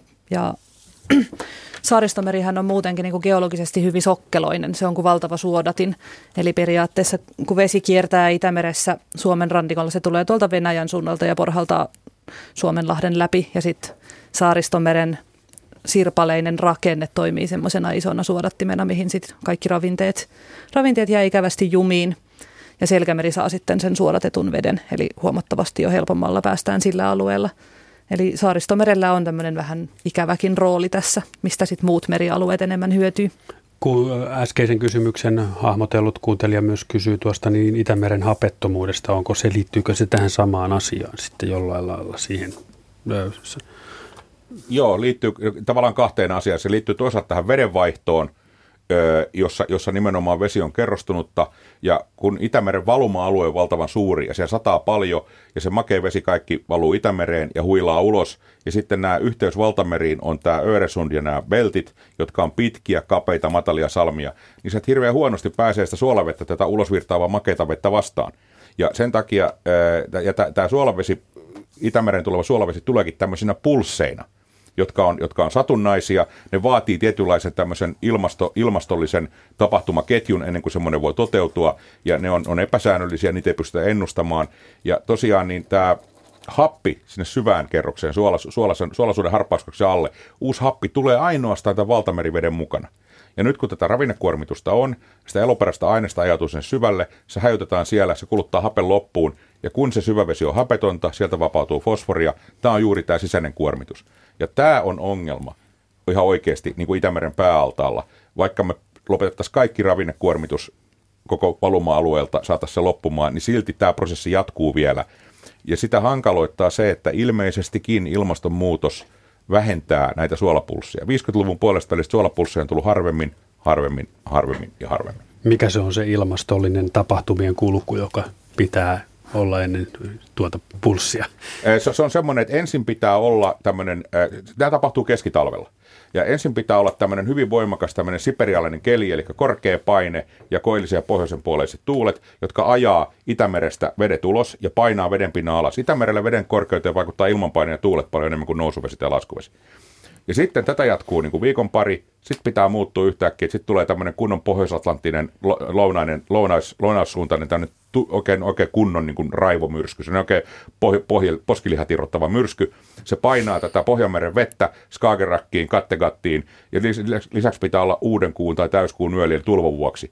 Ja silloin, Oho. kun tämä kaikki menee kohalleen ja Itämeren pinta on alhaalla ja vastaanottavainen ja on ollut kuivaa ja tullut vettä vähän aikaa, niin silloin nämä vesimassat jaksaa painua läpi tämän voiman ajaminen näistä salmista. Ja vasta sitten, kun ne on päässyt tästä salmista läpi ja rupeaa valua sinne Bornholmin Arkkonan altaaseen ja Gotlannin syvänteeseen tuonne Stolpen kanavan kautta, sitten ne pysyy täällä ne vedet. Tässä on pari minuuttia aikaa vielä ennen merisätä, mutta milloin tämmöinen viimeinen kunnon pulssitärähdys on tullut? Meille tuli tämmöinen, nyt semmoinen sarja tuli tässä 2013, 14, 15 talvina, että niin se oli itse asiassa se eka, eka sulapulssi oli, tota, niin oli kolmanneksi suurin – tallennetun historian aikana Itämereen. Ja silti sen hapettava vaikutus ulottui vaan Gotlannin altaan, Gotlannin syvänteen puoleen väliin. Ja, ja se oli tota niin, niin suuri oli se happivelka tavallaan siellä. Tyhjentävästi vastattu. Sekin on mun mielestä aika kummallinen ajatus, että minkä mä luin tästä Merten aarteet kirjasta, joka on siis kirjoitettu löytöretki Suomen vedenalaisen luon, meriluontoon ilmestynyt vastikään ja joka pohjaa nyt tähän Velmu-hankkeeseen, niin, niin, tota, äh, niin se oli musta aika jännä ajatus, että, että se suolaisuus muuttuu niin kuin Itämerellä, niin se on 150-kertainen se muutos verrattuna valtameriin. Niin sehän on ihan hämmästyttävä. Että et miten, miten, miten paljon se vaatii sitten lajeilta sopeutumista, että, että suolaisuuserot on niin suuret. Kyllä, ja tämmöinen klassinen käyrä, jonka professori Remane teki joskus – milloin olikaan, ka- kauan sitten, niin, tota, niin siinä on niin kuin suolaisuus ja eliö, niin kuin biodiversiteetti, eliön runsaus. Niin on makea vesi, sitten tulee hirveä romahdus, ja siinä 6, 7, 8 promillen kohdalla on se syvin kuoppa, ja sitten kun ruvetaan menee kohti valtamelisuoraisuutta, nousee taas. Ja se kohta on juuri tämä Pohjoisen Itämeren suolaisuus. Ja sen takia täällä toisaalta voi nähdä niin hassuja yhdistelmiäkin. Eikö täällä voi nähdä ikään kuin suolaisen veden lajeja ja sitten makeen veden lajeja niin kuin jollain lailla yhdessä? Vai Helposti. Mitä? Joo. mikä on varmastikin niin kuin maailman mittakaavassa aika jännittävää, on, on, erikoista, näin. ainutlaatusta. Yle, Radio Suomi. Miten kun tässä kuultiin merisää, niin jos te lähdette esimerkiksi sukeltamaan, niin kuuntelette sitten tarkkaan, seuraatte sitten tarkkaan, että miten tuulista esimerkiksi on? Onko se tärkeää, kun menee sukeltamaan? On, ja varsinkin meille, jotka mennään tuonne ulos avomerelle hylkyjen perässä, niin se on ihan keskeistä. Tuuli, miten säätila kehittyy ja, ja aallon, aallon korkeus, näkyvyys, ne on kaikki ihan keskeisiä tietoja sen takia, että tuommoinen syvä sukellus, se kestää helposti kolme tuntia. Ja sinä aikana sää pystyy muuttuu radikaalisti. Ja se on aika hankalaa, jos se sukeltaja, sukeltaja ei mennäkään saada ylös sieltä ja aallokossa on paljon vaikeampaa. Kyllä, ja samaten jos tehdään tämmöinen syvä dekompressiosukellus, jossa, jossa dekompressio voi kestää yli kaksi tuntia, ja se sukeltaja sattuu eksymään siitä nousuköydeltä, ja se joutuu tekemään oman pojunsa alla sen sukelluksen. Jos näkyvyys on huono, se voi ajautua laivaväylille, laivat voi ajaa päälle, ja se, siinä on kaikenlaisia riskejä, että sää on meidän hommissa varsinkin ihan keskeistä. Mutta Suvi varmaan voi kertoa siitä, miten kiva on ollut isojen maininkien pyöriteltävänä rantakivikossa, ettei sekään kivaa. Mutta kuinka pitkälle se aaltojen tai tuulen vaikutus tuntuu sinne pinnan alle yleensä? No, no tähän mä voin sanoa sen verran, että, että monista asioista näkyy, että se tuntuu hyvinkin syvälle. Muun muassa Frau Marian hylky on 41 metrin syvyydessä ja sen masto nousee 24 metrin syvyyteen sen maston pää. Me, me huomattiin, että tehtiin tiettyjä havaintoja siellä hylyssä, jotka näytti, että se masto olisi niin liikkunut ja hangannut osia vasten. Ja sitten yksi meidän tutkimusryhmän jäsen konstruoi tämmöisen liikeanturin, se kiinnitettiin mastoon, se oli yhden talven yli siellä, ja sen anturin datasta nähtiin, että talvimyrskyt kun tulee, niin se masto vatkaa siellä aika lailla. No miten Suvi, kun lähdetään tutkimaan ja kartottamaan, että mitä siellä veden alla on, niin vaikuttaako tuuli? Siis aivan ehdottoman tärkeäähän se on selvittää ja sitten aika monta kertaa joutuu jäämään rannalle vaan sen takia, että on täysin mahdotonta tehdä niitä töitä. Että jos miettii, että Roopella on noita toisen tyyppisiä ongelmia, niin sitten kun pyöritään just siinä rantakivikossa tai sukelletaan matalassa vedessä, missä aallokko on sit mitä on, varsinkin maininki on aika hankalaa välillä, niin kuvittelee, että siinä pitäisi sit pystyä pysymään paikoillaan samalla neliömetrillä useita minuutteja ja kirjoittaa siinä sitten märkäpuku päällä mahdollisesti snorkelin läpi hengittäen jotain havaintoja siitä massasta, mikä velloo ympärillä, samalla kuin itse hakkaat koko ruumiilla siihen samaan kivikkoon, niin ei välttämättä ole hyvä idea lähteä tekemään sitä missään 15 metriä sekunnissa myrskyssä. Tuo on hyvä kuvaus, josta saa hyvin kiinni, että miten hankalaa se voi pahimmillaan olla. Me jatketaan, kohta kuullaan uutiset ja sitten jatketaan seuraavalla tunnilla muun muassa näistä vedenalaisen luonnon tutkimuksen haasteista ja hylyistä ja syväsukelluksesta ja sitten niistä uhkistakin vähän. Yle, Radio Suomi. Tässä ollaan puhuttu jo Itämerestä pinnan alta, miltä se näyttää vähän, vähän sen tutkimuksen historiasta ja tutkimuksen tästä päivästä ja mitä lajeista tiedetään. Ja päästiin siihen, että jos on ihan hirveä aallokko, hirveä tuuli, niin ei ehkä kannata lähteä sukeltamaan, jos voi lykätä tätä sukellushommaa. Mites Suvi? En mä välttämättä kannustaisi lähtemään videokamerankaan laskuun sillä säällä, koska siitä seuraa just niitä, niitä meripahoinvointia, matkapahoinvointia aiheuttavia videoita, mitä on aika vaikea itse asiassa toimistossa edes yrittää analysoida, kun kamera menee semmoista laajaa kaarta edes takaisin. Että vaikka ei tulisi paha olo sitä katsoessa, niin siitä ei oikein saa selvää. Niin, niin koska se menee siellä vaijerin päässä sitten Hirveätä ihan... vauhtia edes takaisin. Hei, ja kiviin. Saataisiko tästä uusi YouTube-hitti? työpäiväsi paranee. Katso pahoinvointia aiheuttava video. Tästä tulee mieleen hyvin, kun tota, niin, että merisäätä äsken kuunteli, että se on tämmöinen yö taas tulossa tuolla Selkämerelläkin, että toteutuu tämä vanha raumalainen kansanviisaus, että Gauhian Baha on merelilman baatti tämmöisen yön. No voi kuvitella. No miten sitten ihan, ää, se ei ole niin tärkeää sitten, että onko aurinkoista tai, tai sataa tai mitä tämmöistä. Se on ei. melko yhdentekevää. Niin. Et toki valo on parempi silloin, kun on aurinkoista, mutta kamerahommissa niin se valo on korvattavissa. Niin, onko teillä, teillä on useimmiten kuitenkin sitten jotain omaa valoa mukana vai? Lähes poikkeuksetta. Joo, tuossa syvällähän pitää olla aina. Siellähän on käytännössä pilkkopimeitä, että, että tota niin, mutta niinpä se onkin tämä teknologiakehitys, eli, eli tämmöiset, tämmöiset tota niin, litiumakut, LED-valot ja digitaalikamerat räjäytti tämän pankin. Niin kuin mun, mun sukeltajaurani aikana niin kaikki on muuttunut ihan täysin. mitä, olla... mitä, tulee, mitä tulee valasuun ja vedän se kuvauksen. Niin sait olla todistamassa tätä murrosaikaa. Kyllä, että, tätä, kyllä. Niin, hyvä uusia murrosaikoja odotellessa, mutta Berneri Jyrki haluaisi tietää vähän hylkeistä. Yksi, aikanaan käytettiin merivoimia hydrofoneja hylkeiden äänten selvittämiseen. Onko siitä mitään lisätietoa? Kaksi, itäisellä Suomenlahdella ovat ahveneet, hävin, ahvenet hävinneet tänä vuonna. Onko syynä hylkeet vai merimetsot vai mikä joku muu? Terveisin Jyrki. mä voin ottaa tämän, koska tunnen Jyrkin hyvin, terve vaan. Tota, niin, ää, toi, toi hyljehomma on semmoinen, että meillähän on ollut niin tämmöinen projekti Merikeskuksessa, Jukka Pailan projekti, jossa on tutkittu meri, mere, mereen tulevaa melua. Ja, ja tota, niin, niin, ollaan kovasti ensinnäkin siinä yritetty saada selville, että missä määrin hylkeet ääntelee. Ja kai jonkun verran on semmoista näyttöä, että, että ne käyvät vetämässä näihin mikrofoneihin karaokeen välillä, ja, ja se tiedetään, että hylkeet ääntelee. Sitten semmoista optiota on kovasti tutkittu, että minkälaista meteliä voisi veteen laittaa niin, että hylkeet ei tulisi tyhjentää näitä lohipaunetteja. Mutta siinä ei ole päästy vielä kauhean pitkälle, että niin se on vähän hankala homma. Vaikka, vaikka hylkeitä monin paikoin koko ajan näkyy, niin meri on kuitenkin iso ja niitä on sieltä välillä aika hankala löytää. Mun käsittääkseni siinä projektissa on tullut myös hyvin jännittäviä semmoisia ääniä, joista kukaan ei vielä tiedä, että, että kuka ne on päästänyt, mikä Joo. on aina aika, aika kiehtovaa. Joo. Voin kuvitella tämmöisen vanhan harmaaviiksisen halliherran siellä Elvis-tyyppisesti nojava mikrofoni. Are you lonesome tonight? Tämä on ihan todella uskottavaa. Eikö teinejä häitetään kauppakeskuksista soittamalla vanhaa tanssimusiikkia? Juuri näin. Voisi toimia. Oliko se, tuliko se vastattua se Jyrkin toinen kysymys? Se, se, ahven. ahven kysymys. Ahven, joo, joo, se onkin ongelmallinen. Moni kysyy ihan samaa. Ja, ja vanhat saaristolaiset on usein mulle kertoneet, että, että Itämerellä ja varsinkin Suomenlahdella niin turska ja ahven on niin kuin joko tai.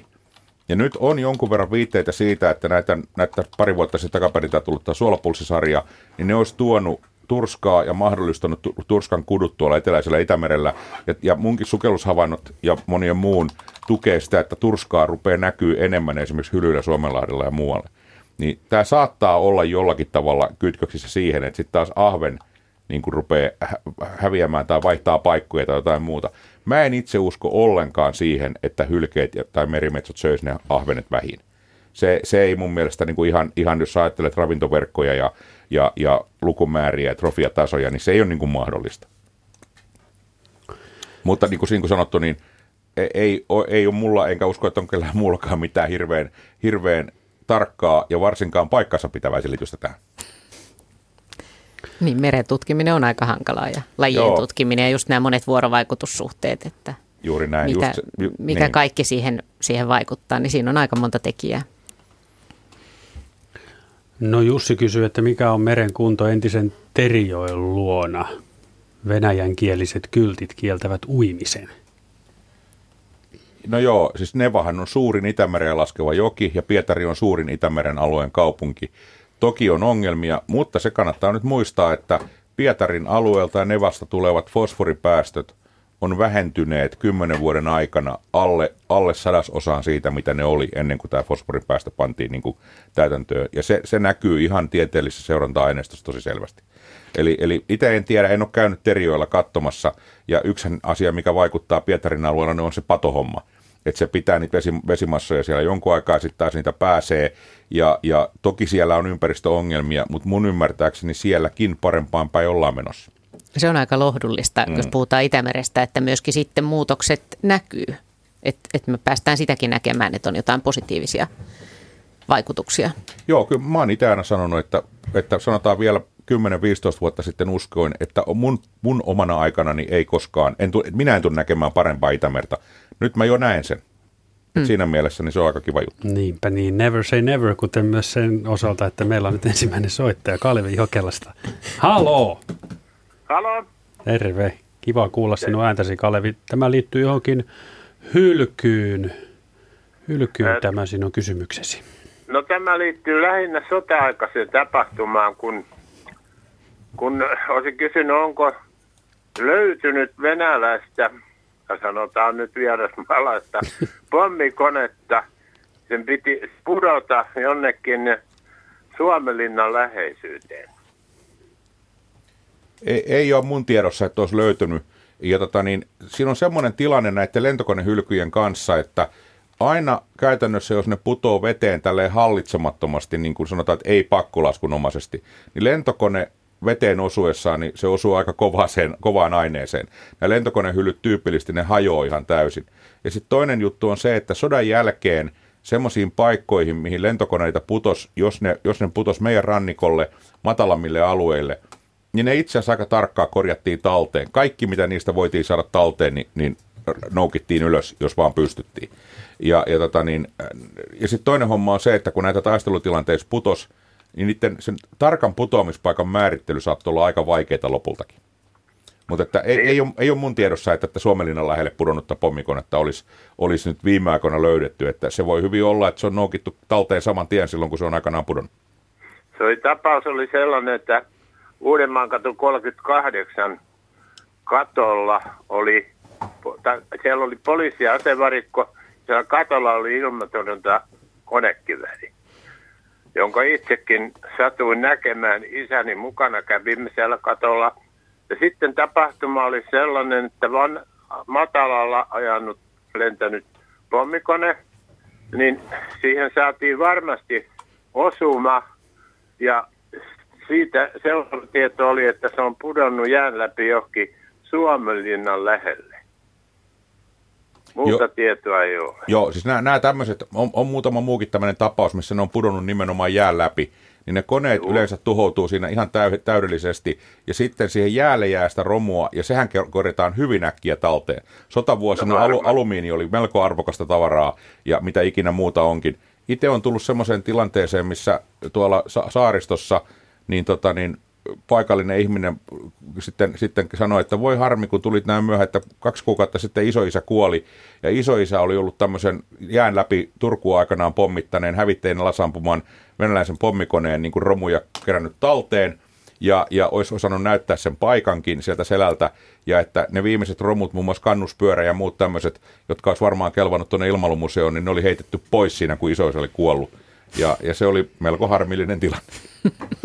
No niin. Hyvä. Kiitoksia Kiitos Kalevi soitosta. Hyvä, kiitoksia. Kiitos. Moi moi. Kiitos, hyvää jatkoa, hei. Hei hei. Ja puhe, pu, sanon, sanon Minna tässä ennen, ennen kuin jatkat, niin sanon tuon puhelinnumeron, johon Kalevikin oli oli sen hyvin poiminut tuosta ja se on 0914805130. Emme sen enempää käsittele hylkyjä näin, mutta Itämeri-aiheessa liikutaan 09 148053130. Niin meinasin vielä sen kysyä, että, että Roopelta, että miten tota, tiedetäänkö nyt tällä hetkellä Itämeren, että missä suunnilleen Itämeren hylyt, tai, tai tiedetäänkö me kaikki hylyt, joita Itämeressä on? aika hyvä käsitys varsinkin näistä modernien aikojen ö, menetyksistä ja hylyistä, sanotaan ö, nyt viimeisen sadan vuoden ajalta, niin aika hyvin tiedetään, mitä tänne on hukattu. Mutta missä ne on, niin ei läheskään kaikkea tiedetä. Ei. Kyllä me, me joka, joka kesä me sukelletaan Badevannen, niin me aina, aina tulee vastaan joku uusi, uusi romu, joka, jota me joko ollaan etsitty tai ei olla etsitty. Ja se, mitä me ollaan etsitty, niin se joko on siellä, missä se piti olla, tai ei sitten ihan ole. Mutta joka tapauksessa niin yllätyksiä tulee koko ajan aika hyvin on tiedossa merenpohjan kartoituksesta johtuen tämmöisiä kohtia, missä on jotain anoma, että se pohjalla on jotain. Mutta sitten siellä täytyy käydä joko sukellusrobotilla tai sukeltajan katsomassa. No entä sitten Suvi Kiviluoto, kuinka hyvin me nyt tällä hetkellä, miten sä arvioisit esimerkiksi tämän Velmo-hankkeen jälkeen, niin kuinka hyvin me nyt tiedetään vede, Itämeren lajisto suunnilleen? Onko siellä paljon semmoisia lajeja, joista kukaan ei vielä tiedä mitään? No ainakin se tiedetään paljon paremmin kuin mitä se tiedettiin kymmenen vuotta sitten. Ja löytyy ihan Velmo-hankkeen tutkimuksissakin kokonaan uusia lajeja Itämerelle. Mitä esimerkiksi? Sellainen hauskainen pikkuruinen kotilo, mikä löytyy itäiseltä Suomenlahdelta.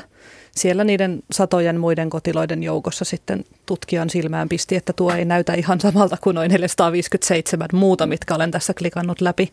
Ja ruvettiin asiaa tutkimaan, niin sehän on sitten kokonaan uusi, uusi laji.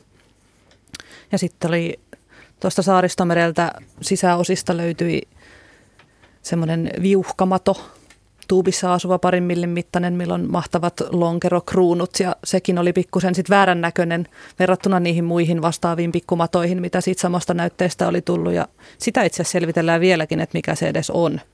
Et ei olla oikein kunnolla sukutasoa pidemmälle päästy vielä, että sitä tutkitaan Itämeren alueella muuallakin. Saksalaiset ja virolaiset selvittelee samaa ongelmaa. Ovatko nämä löydetyt lajit olleet aina ennenkin, mutta ne on vasta nyt havaittu? Se on vaikea sanoa, kun on niin vähän käyty niillä paikoilla. No, no onko se tämä murros, josta tuota, niin äsken mainittiin, että on sitten laitteet ovat parantuneet, niin pystytään paremmin tutkimaan, onko sillä vaikutus? Onhan siitä valtava hyöty, että pääsee pienemmällä budjetilla, kun ihan joka paikkaan ei tarvitse lähettää sukeltajaa katsomaan, että on, on teknologiaa, mitä voi käyttää siihen tutkimukseen, niin saadaan katettua laajempia alueita nopeammin ja kustannustehokkaammin. Mutta aivan varmasti siellä on vielä yllätyksiä tulossa, en epäile hetkeäkään. Tiedetään kuitenkin niin pisteittäin sieltä täältä ja harvakseltaan toistaiseksi, että jotta päästäisiin semmoiseen kunnon kattavuuteen, niin me tarvitaan aika paljon lisää tutkimusaikaa ja rahaa. Niin oma kysymyksensä on nämä vieraslajit ja tulokaslajit, siis joko ne, jotka tulee ikään kuin omin voimin tai sitten ihmisen mukana, mutta ei esimerkiksi tämmöisistä uusista lajeista ei tiedetä, onko ne ollut aina vai onko ne ollut, onko ne ollut tullut vähän aikaa sitten vai? Ei välttämättä tiedetä, jos ne on kokonaan tieteelle uusia lajeja, niin sittenhän se on vielä hämärämpää se koko prosessi ja pitkäkestoinen, mutta monethan meidän lajit löytyy jostain päin Itämerta, että ne on sitten vaan Suomelle uusia.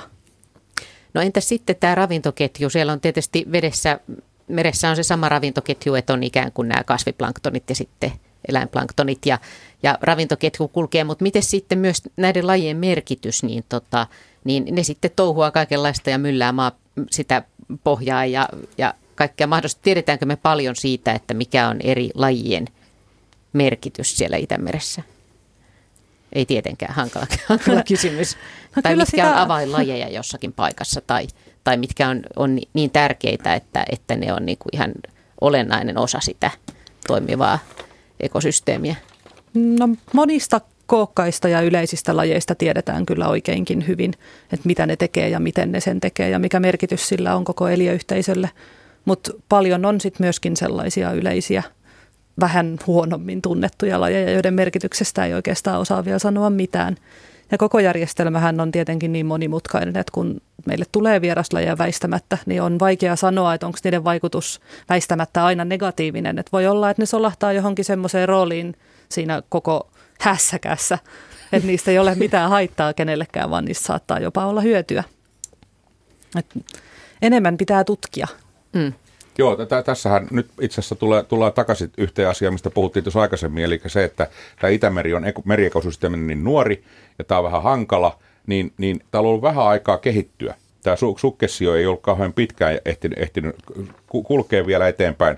Eli täällä on tavallaan paljon tyhjiä ekolokeroita. Ja sen takia tänne semmoiset vieraslajit, jotka sitten pystyvät sopeutumaan tähän alhaiseen, alhaiseen suolaisuuteen, suolaisuuden muutoksiin, vuoden aikaisuuteen, kylmyyteen, kaikkea tämmöiseen. Jos ne sattuu olemaan semmoiselta seudulta kotoisin, missä tämmöistä on ollut, ne pystyy sopeutumaan, niin yhtäkkiä niille löytyykin helposti tyhjiä ekolokeroita.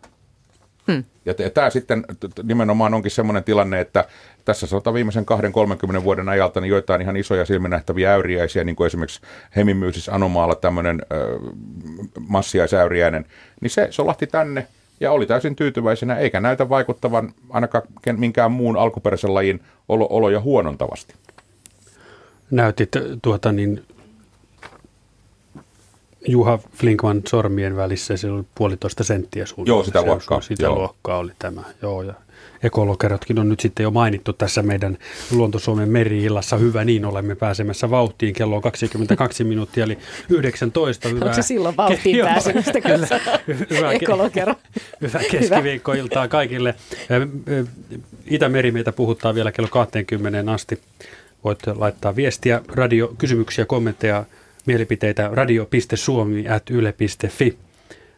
Yle.fi kautta Radio Suomi osoitteesta löydät nettilomakkeen ja lähetysikkunan, se toimii myös ja sitten tuo meidän yhden linjan puhelin myös 09 1480 5130. Karia mietityttää Suomen rantaviivan pituus. Hyvä jos kysymys. Sen, jos sen mittaa niin. noin niin kuin sillä lailla en nyt ehkä mitenkään linnun tietä, mutta suoraan niin se on aika lyhyt, mutta, mutta sit muuten, miten, se, miten se voi ajatella, lyhyesti ja pitkästi? No siinä, siinähän on, se on todella vaikea, koska rantaviiva on todella rikkonainen, lasketaanko saaret siihen mukaan. Tähän voisin kertoa semmoisen tosi, tosi tarinan, että aikanaan yritettiin, tai vaikka kun haluttiin arvioida Suomen rannikoiden saaristojen pinta-ala, niin se, se oli ihan käsittämättömän vaikea laskea, mutta sitten joku, en muista kuka se oli, nerokas tutkija keksi, että haa, tilaan setelipainosta mahdollisimman tasalaatuista paperia, jolle printattiin jo, jo silloin hyvin tarkat merikartat. Ja hän leikkasi tästä paperista nämä kaikki saaret irti ja punnitsi ne. Ja siinä oli meillä pinta Kun tiedettiin, mitä se paperi painaa per sentti, niin siinäpä se tuli. Ja se, se arvio oli itse asiassa myöhemmin, kun se digitaalisesti laskettiin, niin oli hämmästyttävän tarkka. Niin jos ei jokaista mutkaa, niin ainakin tuhannesta kilometristä voidaan puhua varmaan, jos ajatellaan tälleen suur, suurpiirteisesti tätä Suomen rannikkoa. Mulla on nyt semmoinen todella hatara ja kaukainen muistikuva, mikä saattaa mennä pahasti pahasti pieleen. Mutta ikään kuin olisin joskus jostain kuullut, hyvin luotettava lähde siis, että jos Suomen rannikon vetäisi nauhaksi, niin se nauha menisi 11 kertaa maapallon ympäri. Niin, siitä voi sitten ruveta mutkat. laskemaan niin, että kuinka pitkä se sitten on. Ja siinä on ilmeisesti myöskin saartenrannat sitten Joo, mukana. siinä on Joo. kaikki saaret ja semmoiset luodot, mitkä on keskiveden korkeudella pinnan yläpuolella, ja ne on näin. mukana. Voimme kuvitella, että, että myöskin tämän vedenalaisen luonnon ja näiden ranta, rantavesien selvittäminen on yllättävän haasteellista, jos halutaan oikein tietää tarkasti, mitä missäkin on. Joo, ja sitten tässä tuli hyvin esille nyt tämä, tämä aikaisemmin jo puhut, va, va, viittasit Minna tähän, tähän Velmu-projektiin, missä Suvikin on tehnyt valtavasti töitä, niin ää, miksi me nyt tiedetään tämmöisiä asioita? Ei koskaan aikaisemmin ole pantu sellaista efforttia, semmoista niin kuin työpanosta, mitä nyt on tehty tämän Velmu-projektin puitteissa, että on tehty näin intensiivistä, pantu, pantu tutkijoita veden alle tutkimaan tätä asiaa, käyttämään, käyttäen kaikkia näitä metodeita. Tämä on tuottanut ihan mielettömästi upeita tietoa, ja silti tämä on vasta raapasu, niin kuin Suvi sanoi. Kuka? Mä jututin joskus Markku Viitasalo, joka on ollut tässä, professori, joka on ollut tässä koordinaattorina, ja jossain vaiheessa, kun tämä hanke oli kesken, hän just puhui, että se on kauhean jännittävää, että siinä on vähän semmoinen fiilis kuin selvitettäisiin jotain syvänmeren alueita, tai jotain siis se semmoinen niin uuden tiedon äärelle pääseminen. Ja sitähän tässä on tapahtunut.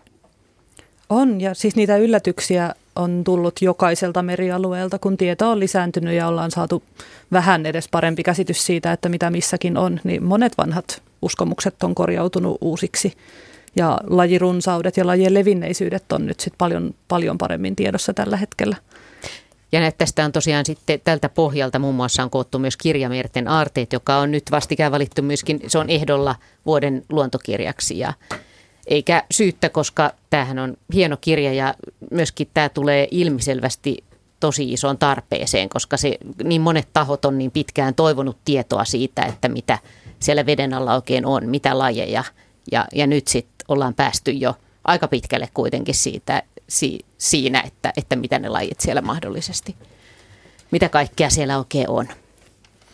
Kroisos kysyy, että mitkä ovat Itämeren tutkimusta rahoittavat merkittävimmät tahot? No ensinnäkin tota, niin, osahan, osahan tota, niin, tästä nimenomaan ympäristön tilan tutkimuksesta seurannasta tehdään budjettivaroin, mutta sitten jos ajattelee, että esimerkiksi Syke, Syke merikeskus, joka, joka tekee sekä tätä seurantaa että sitten ihan tutkimusta ja jossa tätä velmutyötäkin on omalta osaltaan paljon tehty, niin tänä päivänä tilanne on se, että meidän rahoituksesta reilusti yli puolet on tätä kilpailtua tutkimusrahaa. Eli siinä on sitten säätiöt, Suomen Akatemia, EU, erilaiset, erilaiset lähteet. Eli tota niin, samaan aikaan, kun tätä tietoa kovasti halutaan, ja kaikki on kiinnostuneita ja saadaan tämmöisiä merkittäviä, merkittäviä merkkipaaluja, niin kuin nyt esimerkiksi Velmutyö, josta tämä kirja kertoo ja sen tuloksista, niin ää, yhä vähemmän tätä budjettivaroin tämmöistä tutkimusta rahoitetaan. Että sekin on semmoinen mielenkiintoinen pieni dilemma siinä.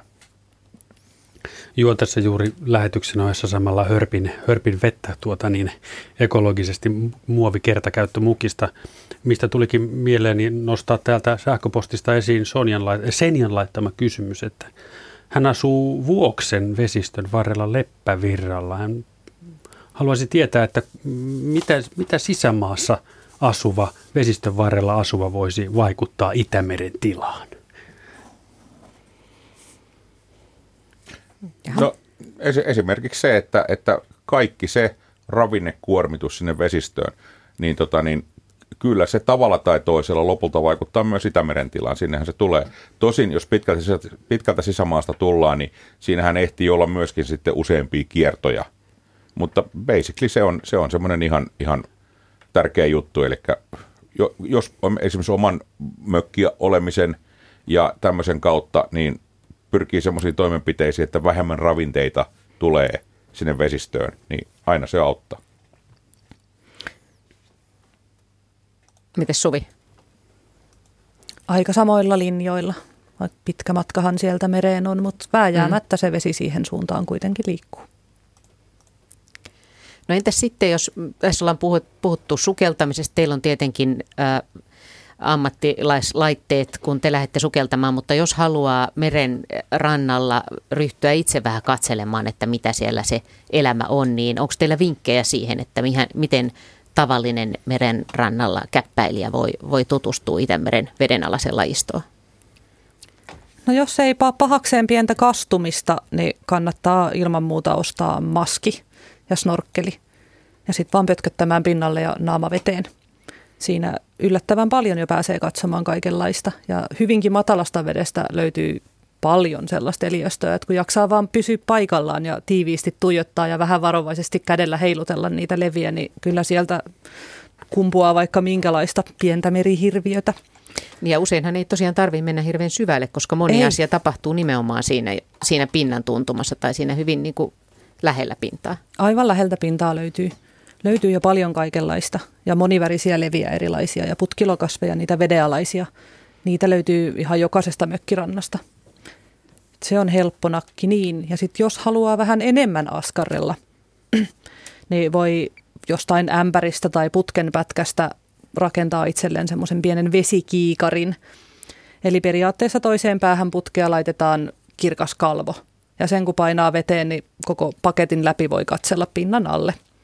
Ja siinä ei tarvitse siis kastua muuta kuin ehkä pikkusen kädet.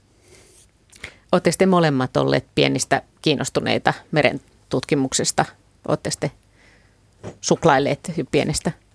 Joo, kyllä, kyllä oikeastaan on. Että, että niin sä uittit sitä jakoavainta. Niin joo, joo, veneellä ja sitten, tota, niin sitten kun mä olin aika, aika sanotaan, että olin, olin mä nyt esiteini, niin Fajan ja sen kaverin sukelluslaitteella pääsin sitten jo sukeltamaan ja, ja sillä lailla. Ja tota, niin, kyllä se on jotenkin aina, aina kiinnostanut.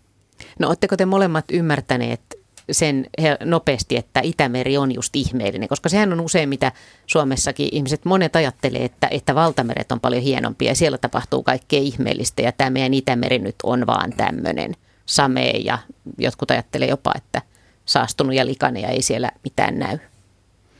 Sitä kun on koko lapsuutensa touhunnut veden äärellä, niin on, on nähnyt sen kaiken elämän, mitä siellä on ihan rantavedessäkin ilman mitään varusteita.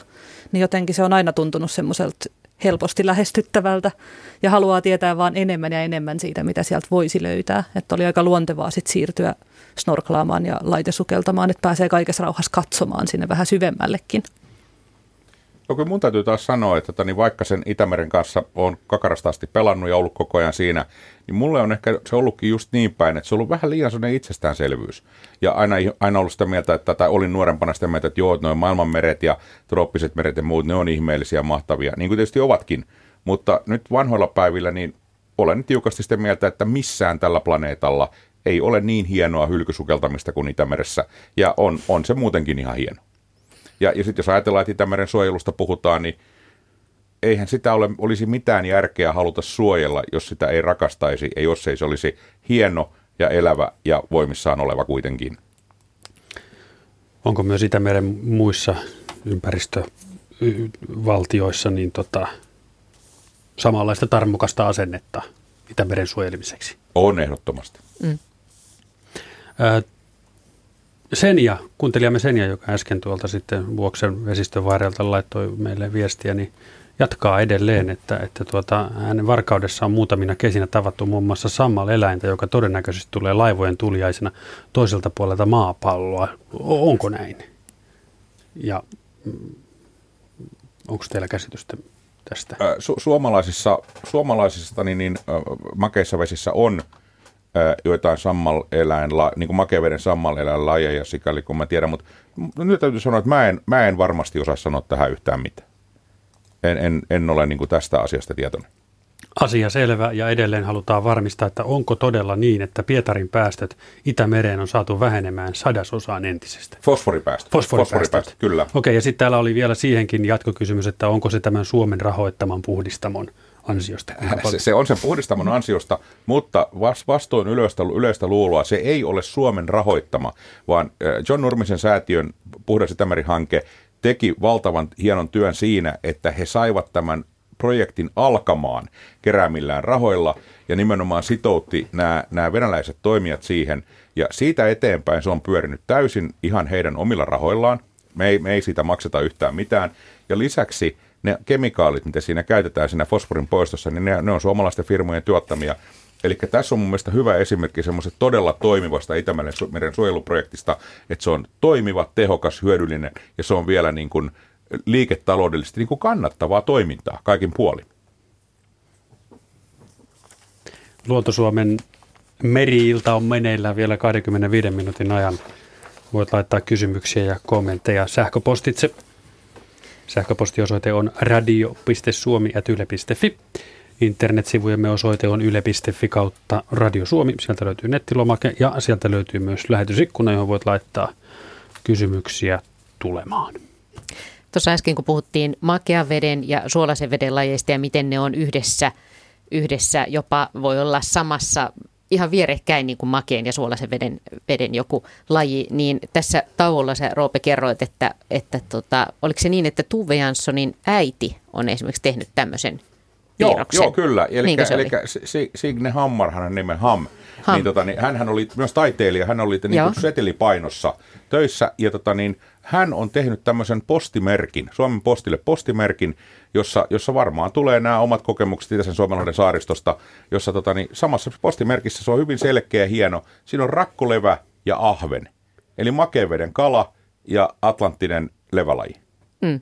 Ja perustuu omaan havaintoon. Omaan havaintoon. Eli juuri se, että he on varmasti käyneet siellä jossain Klubsharin tai jossain, missä ikinä ovatkaan onkineet ahvenia sieltä rakkolevän seasta ja sieltähän niitä saa isoja hienoja ahvenia.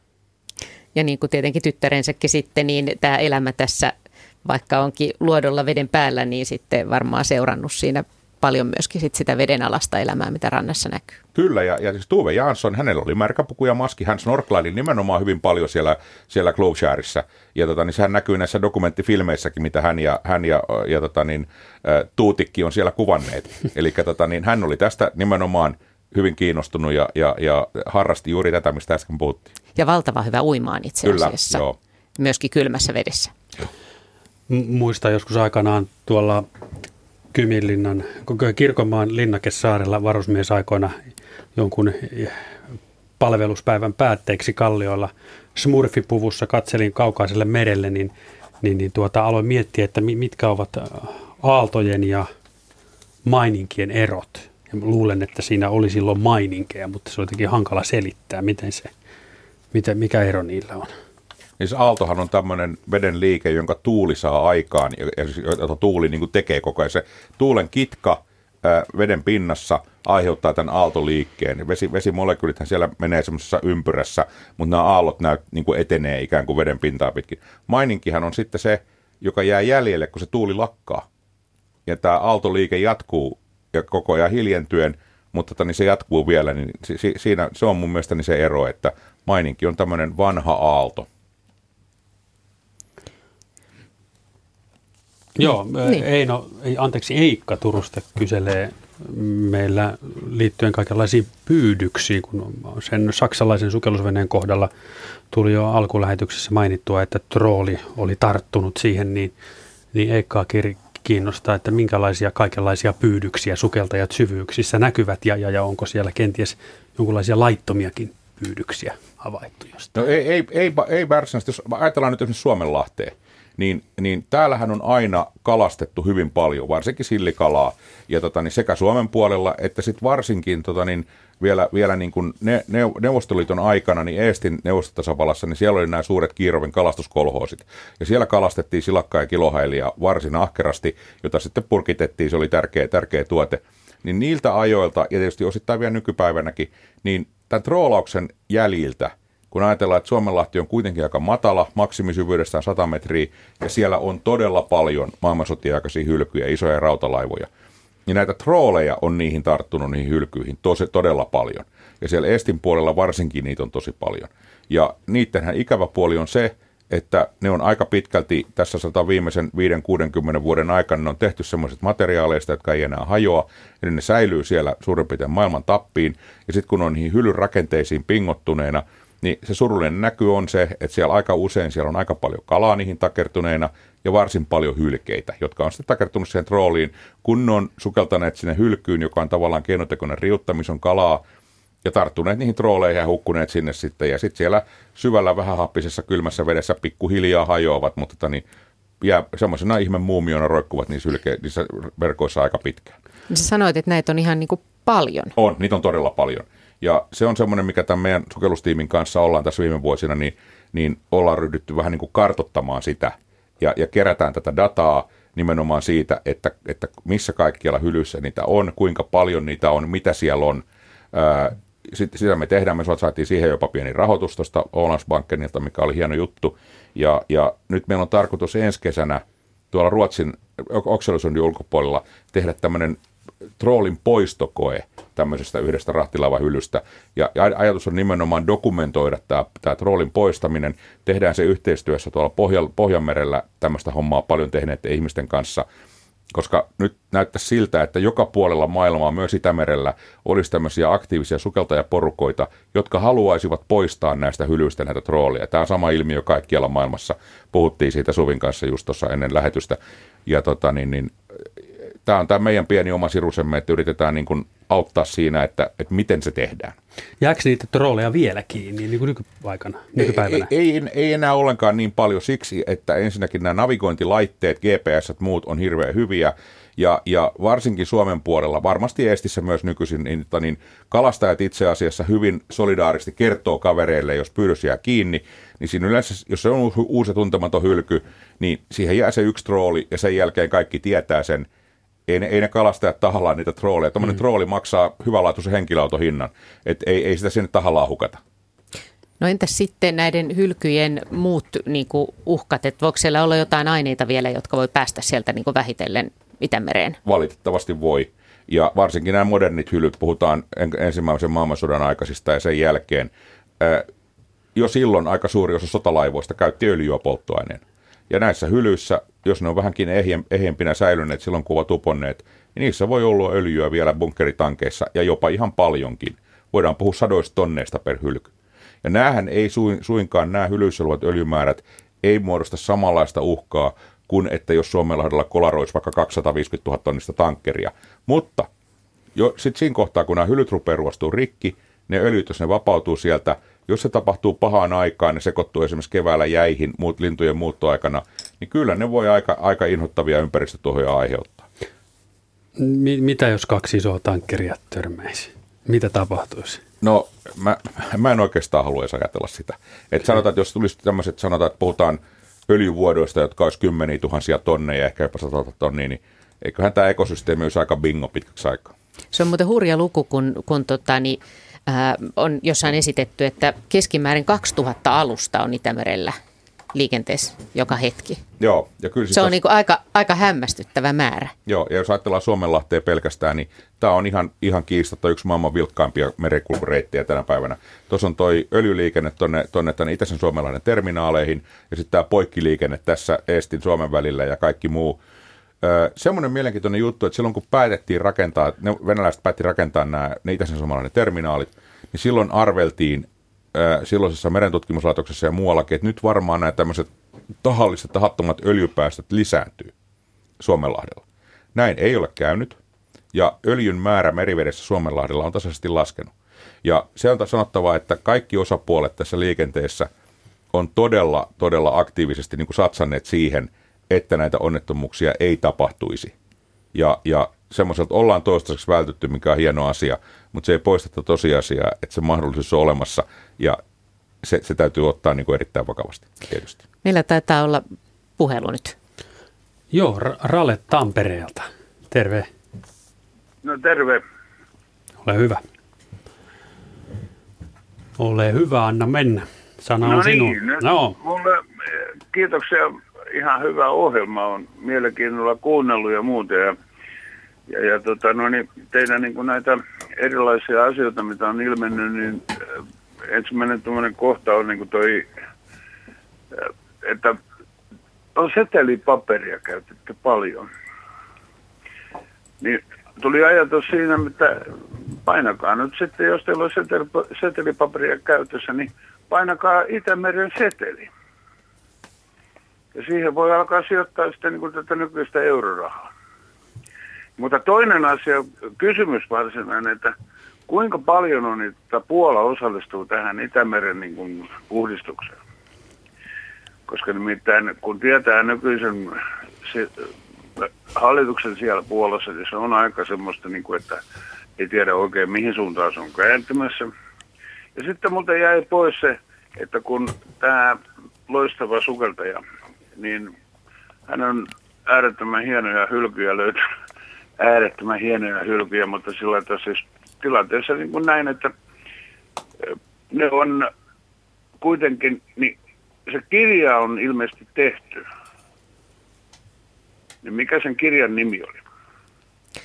Niin, siinä tuli useampia kysymyksiä siis tästä vedenalaisen luonnon, äh, meriluonnosta oli tämä kirja Mertenaarteet, joka on ilmestynyt, mutta äh, Juha Flinkman, sä oot tehnyt kirjan esimerkiksi tästä Vraumariasta. Joo, joo joka joo. on siis tämmöinen 1700-luvulla opunut purjailus. Ja, Josta ja, ei ole vielä paljon puhuttu, mutta se mainittiin Joo, joo se mainittiin. Ja tota, niin, sitten näistä sodan aikaista hylyistä, niin meillä on joitain lehtijuttuja ollut niistä, ja yksi National Geographic-dokumentti, joka on Suomessakin nähty moneen kertaan, se on saksalaisista sukellusveneistä ja miinalaivalouhesta. Ja tota, tuosta Puolasta voi sanoa sen verran, että kyllä sielläkin, kyllä sielläkin mennään eteenpäin koko ajan, ja John Nurmisen säätiöhän myös toimii siellä auttaa, auttaa siellä projekteja liikkeelle. Et ei, täällä, ei, ei, ei mun käsittääkseni kukaan niin kuin missään kohtaa vaan jumita, vaan kyllä tässä niin, asiat eteenpäin menee koko ajan. Vapaa matkusta. Su- Miten Suvi sulla oli sanottu? Samaa mieltä kuin Roopekin tuosta. Kyllä kaikki Itämeren ympärysmaat on aika intensiivisesti sitoutuneet Itämeren tilan parantamiseen. Että ei ne ole pelkästään EU-maat tai EU-hun liittyvät lailliset säädökset, hmm. joita pitää noudattaa, vaan kyllä siellä on ihan semmoinen kansalaisaktiivisuuskin hmm. asian Ta- puolesta. Tahtotila. Tota, no miten entä sitten tämä jätevesiasia, tiedättekö te tästä nyt? Siis nämä laivojen jätevesikysymys. Öö, joo, siis se, sehän, on, sehän on asia, että tota niin, puhutaan paljon tästä, että risteilyalukset jät, päästään jätevesiä Itämereen. Nyt kuitenkin täytyy muistaa, että niissä risteilyaluksissa on aika tehokkaat biologiset puhdistamat. Ei se vesi tule ihan semmoisena käkkänä sinne, että se kyllä käy tämmöisen prosessin läpi. Ja sitten jos ajatellaan tämän, näiden jätevesien typpipäästöjen vaikutusta Itämereen, niin laivaliikenteen pakokaasujista aiheutuva typpipäästö on hirvittävän paljon suurempi kuin tämä jäteveden. Että kaikki on suhteessa toisiinsa. Tietenkään näitä jätevesiä ei pitäisi päästää Itämereen, eikä, eikä, tota niin, eikä, eikä se ole mitenkään suositeltavaa eikä hyväksi. Mutta esimerkiksi ongelma on vielä se, että Itämerellä on paljon semmoisia satamia, jotka ei pysty ottamaan vastaan tämmöistä vettä. Helsinki pystyy hyvin, se menee täällä tuonne puhdistamoon ja kaikki näin, mutta tota niin, joka paikassa ei pystytä. Että tämä, nämä on isoja asioita ja nämä kehittyy sitä vauhtia, kun ne kehittyy ja yritetään tietysti edistää kaikin tavoin, mutta ihan hetkessä tämmöisiä ei pystytä ratkaisemaan. Meiltä kysyttiin ohjelma alussa, että, että mitkä on ne kolme isointa uhkaa. Tuli tämä rehevöityminen tuli jo esiin, mutta mitkä, mitä te sanotte, että mitkä on kaksi muuta isointa uhkaa Itämerelle? Kyllä mä peesaisin Roopea siinä mahdollisessa öljyonnettomuudessa. Se on ikävä ja mahdollinen, mutta toivotaan, että niin ei koskaan käy. Entä muita? Ja no sitten sit ihan keskeinen on tämä tää ilmastonmuutos. Eli tämä Itämeren vedenvaihto, niin sitä säätelee tämä globaali ilmasto. Ja mehän ei tiedetä ihan tarkkaan miten, mutta vahvaan, vahvasti näyttäisi siltä, että jokin muutos on saanut aikaan sen, että nämä suolapulsseja tulee harvemmin ja harvemmin ja harvemmin. Lisääntyvä sadanta aiheuttaa sen, että Itämerestä valuu koko ajan voimakkaammin vettä ulos, joka entisestään haittaa näitä suolapulssien tulemista. Että kyllä mä näkisin, että ilmastonmuutoksen vastainen toiminta ja se, sitä vastaan kamppailu on myös Itämeren ympäristön tilan eteen tehtävää työtä. Ja tietenkin sitten se, että jos jääkansi ei enää tule talvisin Joo. tai jos se ohenee, se lyhenee se aika ja mitä se vaikuttaa sitten hylkeille ja, ja monille muille lajeille, jotka on ikään kuin kun myöskin tottuneet pärjäämään täällä ja pärjäämään paremmin kuin ehkä jotkut toiset lajit, jotka talvi sitten karsii pois Joo, perinteisesti. Näin. Ja sehän on tähän yleiseen ilmaston lämpenemiseen liittyvä trendi, niin Itämeren maksimaalinen vuotuinen jääpeite, niin siinä on tietysti valtavan suuria vuotuisia, vuosien välisiä eroja, mutta se trendi on laskeva ja se on ihan selkeä. No miten jos puhutaan nyt, mitä me tiedetään vedenalaisesta luonnosta? Puhuttiin jo näistä merimiehistä ja merihirviöistä ja tästä, että, että joskus on ajateltu, että se on vähän kuin kun ilmalaivasta tutkittaisiin maanpintaa pilvien päältä. Ja ehkä vähän vieläkin. Niin entä 50 vuotta tästä, jos me istutaan tässä, istuttaisiin tässä uudestaan, niin tiedetäänkö me paljon enemmän Itämerestä, Itämeren vedenalaisesta luonnosta? Totta kai tiedetään. Ja heti on helppo ruveta visioimaan kaiken maailman, no tietenkin satelliittikuvat, mitkä nyt on vielä vahvasti työn alla, mutta paranee koko ajan, niin olisihan se nyt mahtavaa, jos siitä onnistuttaisiin jotenkin poistamaan se ikävä vesielementti siitä välistä niin, että voitaisiin vaan kuvata ihan niin kuin maapintaakin. Se olisi aika hauskaa. Ja tietenkinhän meillä on sitten 50 vuodessa luonnollisestikin jonkun tahon rahoittama sellainen mahdollisimman ja jopa mahdottoman kattava näytteenottoverkosto, mitä sitten ylläpidetään luontevasti siinä sivussa. Mm, että jolla voidaan seurata ikään kuin jatkuvasti. Ilman muuta kyllä. Millainen, kaikki tiedetään. Millainen se näytteenottoverkosto on tänä päivänä? Se on sirpaleinen ja epätasainen eikä lainkaan kattava, vaikka pitkälle ollaan jo päästy. Meillä on hyvä yleiskäsitys siitä, mitä milläkin merialueella on, mutta meillä ei ole esimerkiksi kauhean hyvää yleiskäsitystä siitä, mitä niillä ei ole. Onko yksityishenkilöt mukana siinä jotenkin auttamassa vai? Miten Voisivat olla. Kyllähän sitä esimerkiksi kun on paljon puhuttu veden samenemisesta ja rehevöitymisen vaikutuksesta Itämereen ja vesipatsaaseen, niin kuka tahansa voi ämpärin kannesta ja narun pätkästä rakentaa sellaisen näkösyvyysmittarin, minkä voisit heittää siitä omalta laiturilta vaikka kerran viikossa mereen ja katsoa, että kuinka syvältä sen ämpärin kanne vielä näkee ja kerätä tällä tavalla tietoa siitä, että miten veden kirkkaus vaihtelee siinä omassa mökkirannassa eri vuoden aikoina tai eri viikkoina jopa. Se on helppo nakki, minkä kuka tahansa voi tehdä. No onko sitä, tota, niin, voiko sitä tietoa sitten toimittaa olikin eteenpäin vai onko se vaan niin kuin omana tietona hymistelee sen kanssa sitten vai miten? Kyllä Itämeren seurannassa on käytetty tätä kansalaishavainnointia leväseurannassa okay. ja monessa muussa. Mm. Siihen, on, siihen on paljonkin mahdollisuuksia. Tuolta meriportaalista löytyy siitä kyllä paljon tietoa. Okei, okay, no niin just ajattelin, että jos siellä tuota, niin tekee 30 vuotta omia hyviä havaintoja, mutta ei kerro kenellekään, ovatko ne sitten havaintoja ollenkaan. Arimatti kysyy, että löytyykö Itämerestä jokin selvä raja, jossa Suomen peruskallio vaihtuu Viron kalkkikivilaataksi? Jos sellainen raja on havaittavissa, niin miten se ilmenee? Sehän on tuossa keskellä Suomenlahteen se raja, missä ne menee niin kuin päällekkäin. Mutta että se, siellä esimerkiksi jos sukelletaan sinne syvälle pohjaan katsomaan, niin se ei kyllä siellä näy, koska aika suuri osa tästä pohjasta on, on sedimenttien peitossa. Joko ne on tämmöisiä pehmeitä orgaanisia sedimenttejejä, tai sitten ne on tämmöisiä glaseofluviaalisia savia, tämmöisiä, tota niin, jotka on jääkauden jäljiltä jääneet tämmöisiä erosiopohjilla. Näitä, näitä on. Et ei siellä missään semmoista kohtaa, en ainakaan itse ole törmännyt, missä esimerkiksi laivahylky olisi juuri siinä saumassa, missä olisi punainen Suomenlahden graniitti ja sitten alkaisi eestiläinen kalkkikivi tällä lailla. Et sehän tiedetään, että se nimenomaan on siellä se sauma, mutta ei se mitenkään hirveän selvästi näkyvissä. Ja sitten on laitettu kysymys tuolta Porvon edustalta. Lokakuussa Emäsalossa on ollut ainakin runsaasti sinilevää. Mikä se on se tilanne nyt? En osaa sanoa nyt, en ole, en ole siellä käynyt. Meillä tota niin, tuolla Sykkeen meriportaalissa, niin sieltä, sieltä, sieltä, sieltä nämä levähavainnot löytyy – mutta että onko siellä nyt, kun nyt nimenomaan Emäsalosta tällä hetkellä mitään, niin sitä, sitä en pysty sanoa.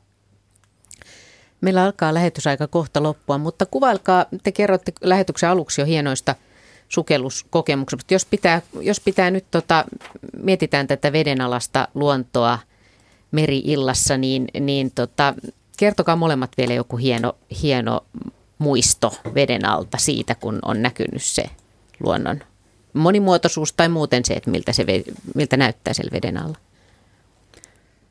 No mulle ehkä oli tuossa viimeisimpinä maastovuosina niin kaikkein sykähdyttävintä semmoinen, kun ihan tavallisessa tuommoisessa matalassa mökkilahdessa, mitä nyt löytyy kymmeniä tuhansia Suomen rannikolta. Niin me oltiin etsimässä semmoista pienen pientä vedenalaista kovakuoriaista kuin meriuposkuoriainen. Uhanalainen laji elää koko elämänsä pinnan alla se kiipeilee vesikasveilla, semmoisessa ehkä reilun metrin syvyydestä ihan pintaan saakka.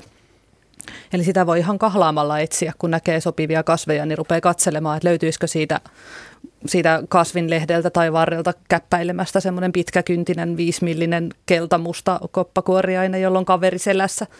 Ja mehän oltiin etsitty niitä epätoivon vimmalla vuosikausia ja mä en ollut ikinä yhtään nähnyt elävänä meressä. Ja sitten yhtäkkiä siinä, siinä Selkämeren ihanalla hapsivitaniityllä, niin siinähän niitä oli niitä oli kymmenittäin. Niin sitten mä vaan kelloin siinä pintavedessä ja nauroin ääneen sinne maskiin ja meinasi imasta kunnolla merivettäkin sisään rööriin, kun ilahduin niin kovasti siitä, että tuossa nyt on se viismillinen öttiäinen, mitä mä olen neljä vuotta etsinyt pitkin ra- koko, koko rannikkoaluetta.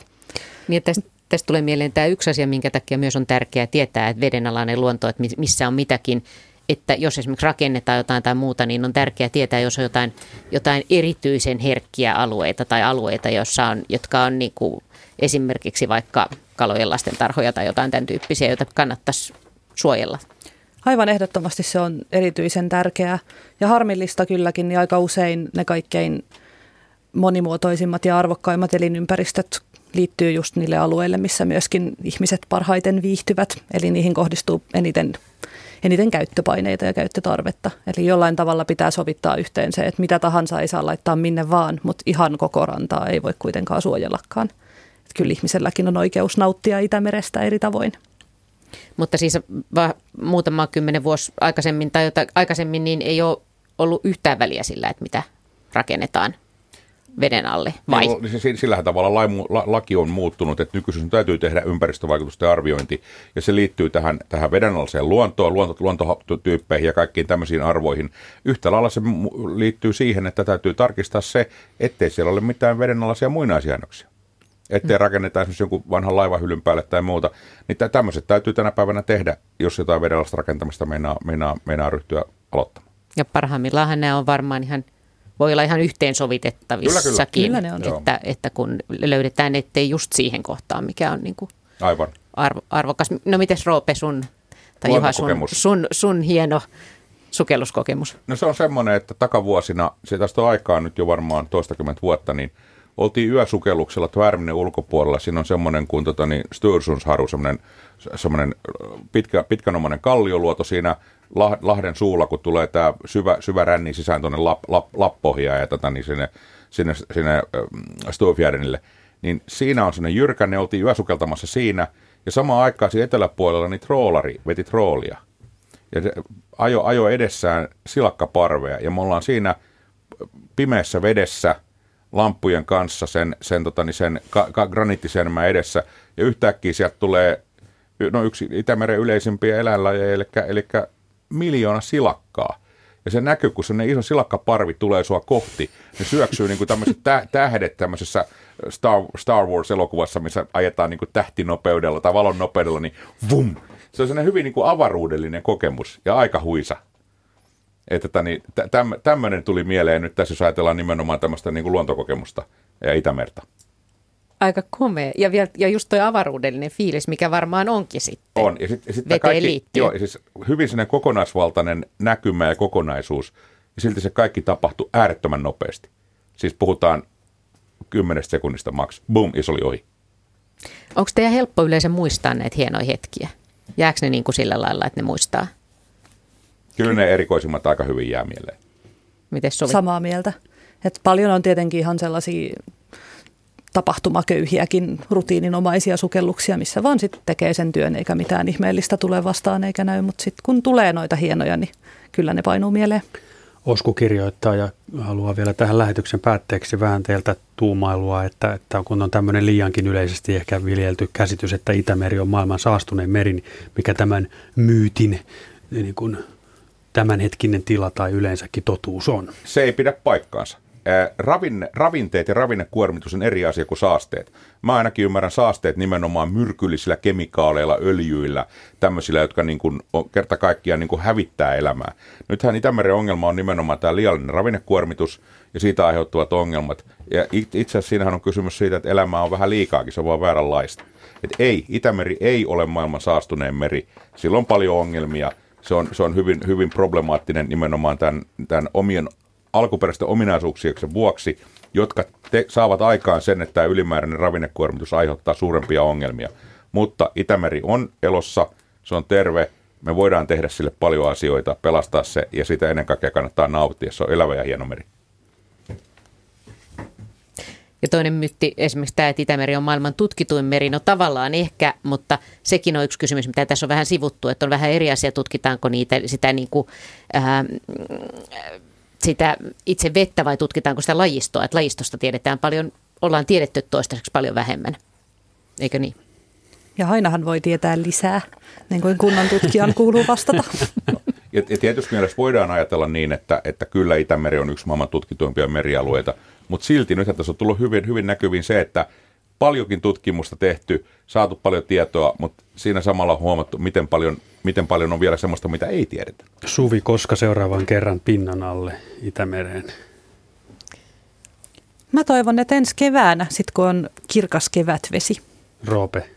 Mulla se Itämeren seuraavan kerran tapahtuu varmaan tässä, kyllä luulen, että meneekö ne kevään puolelle kanssa. Ensi viikolla sukellan kyllä, mutta valitettavasti Malta.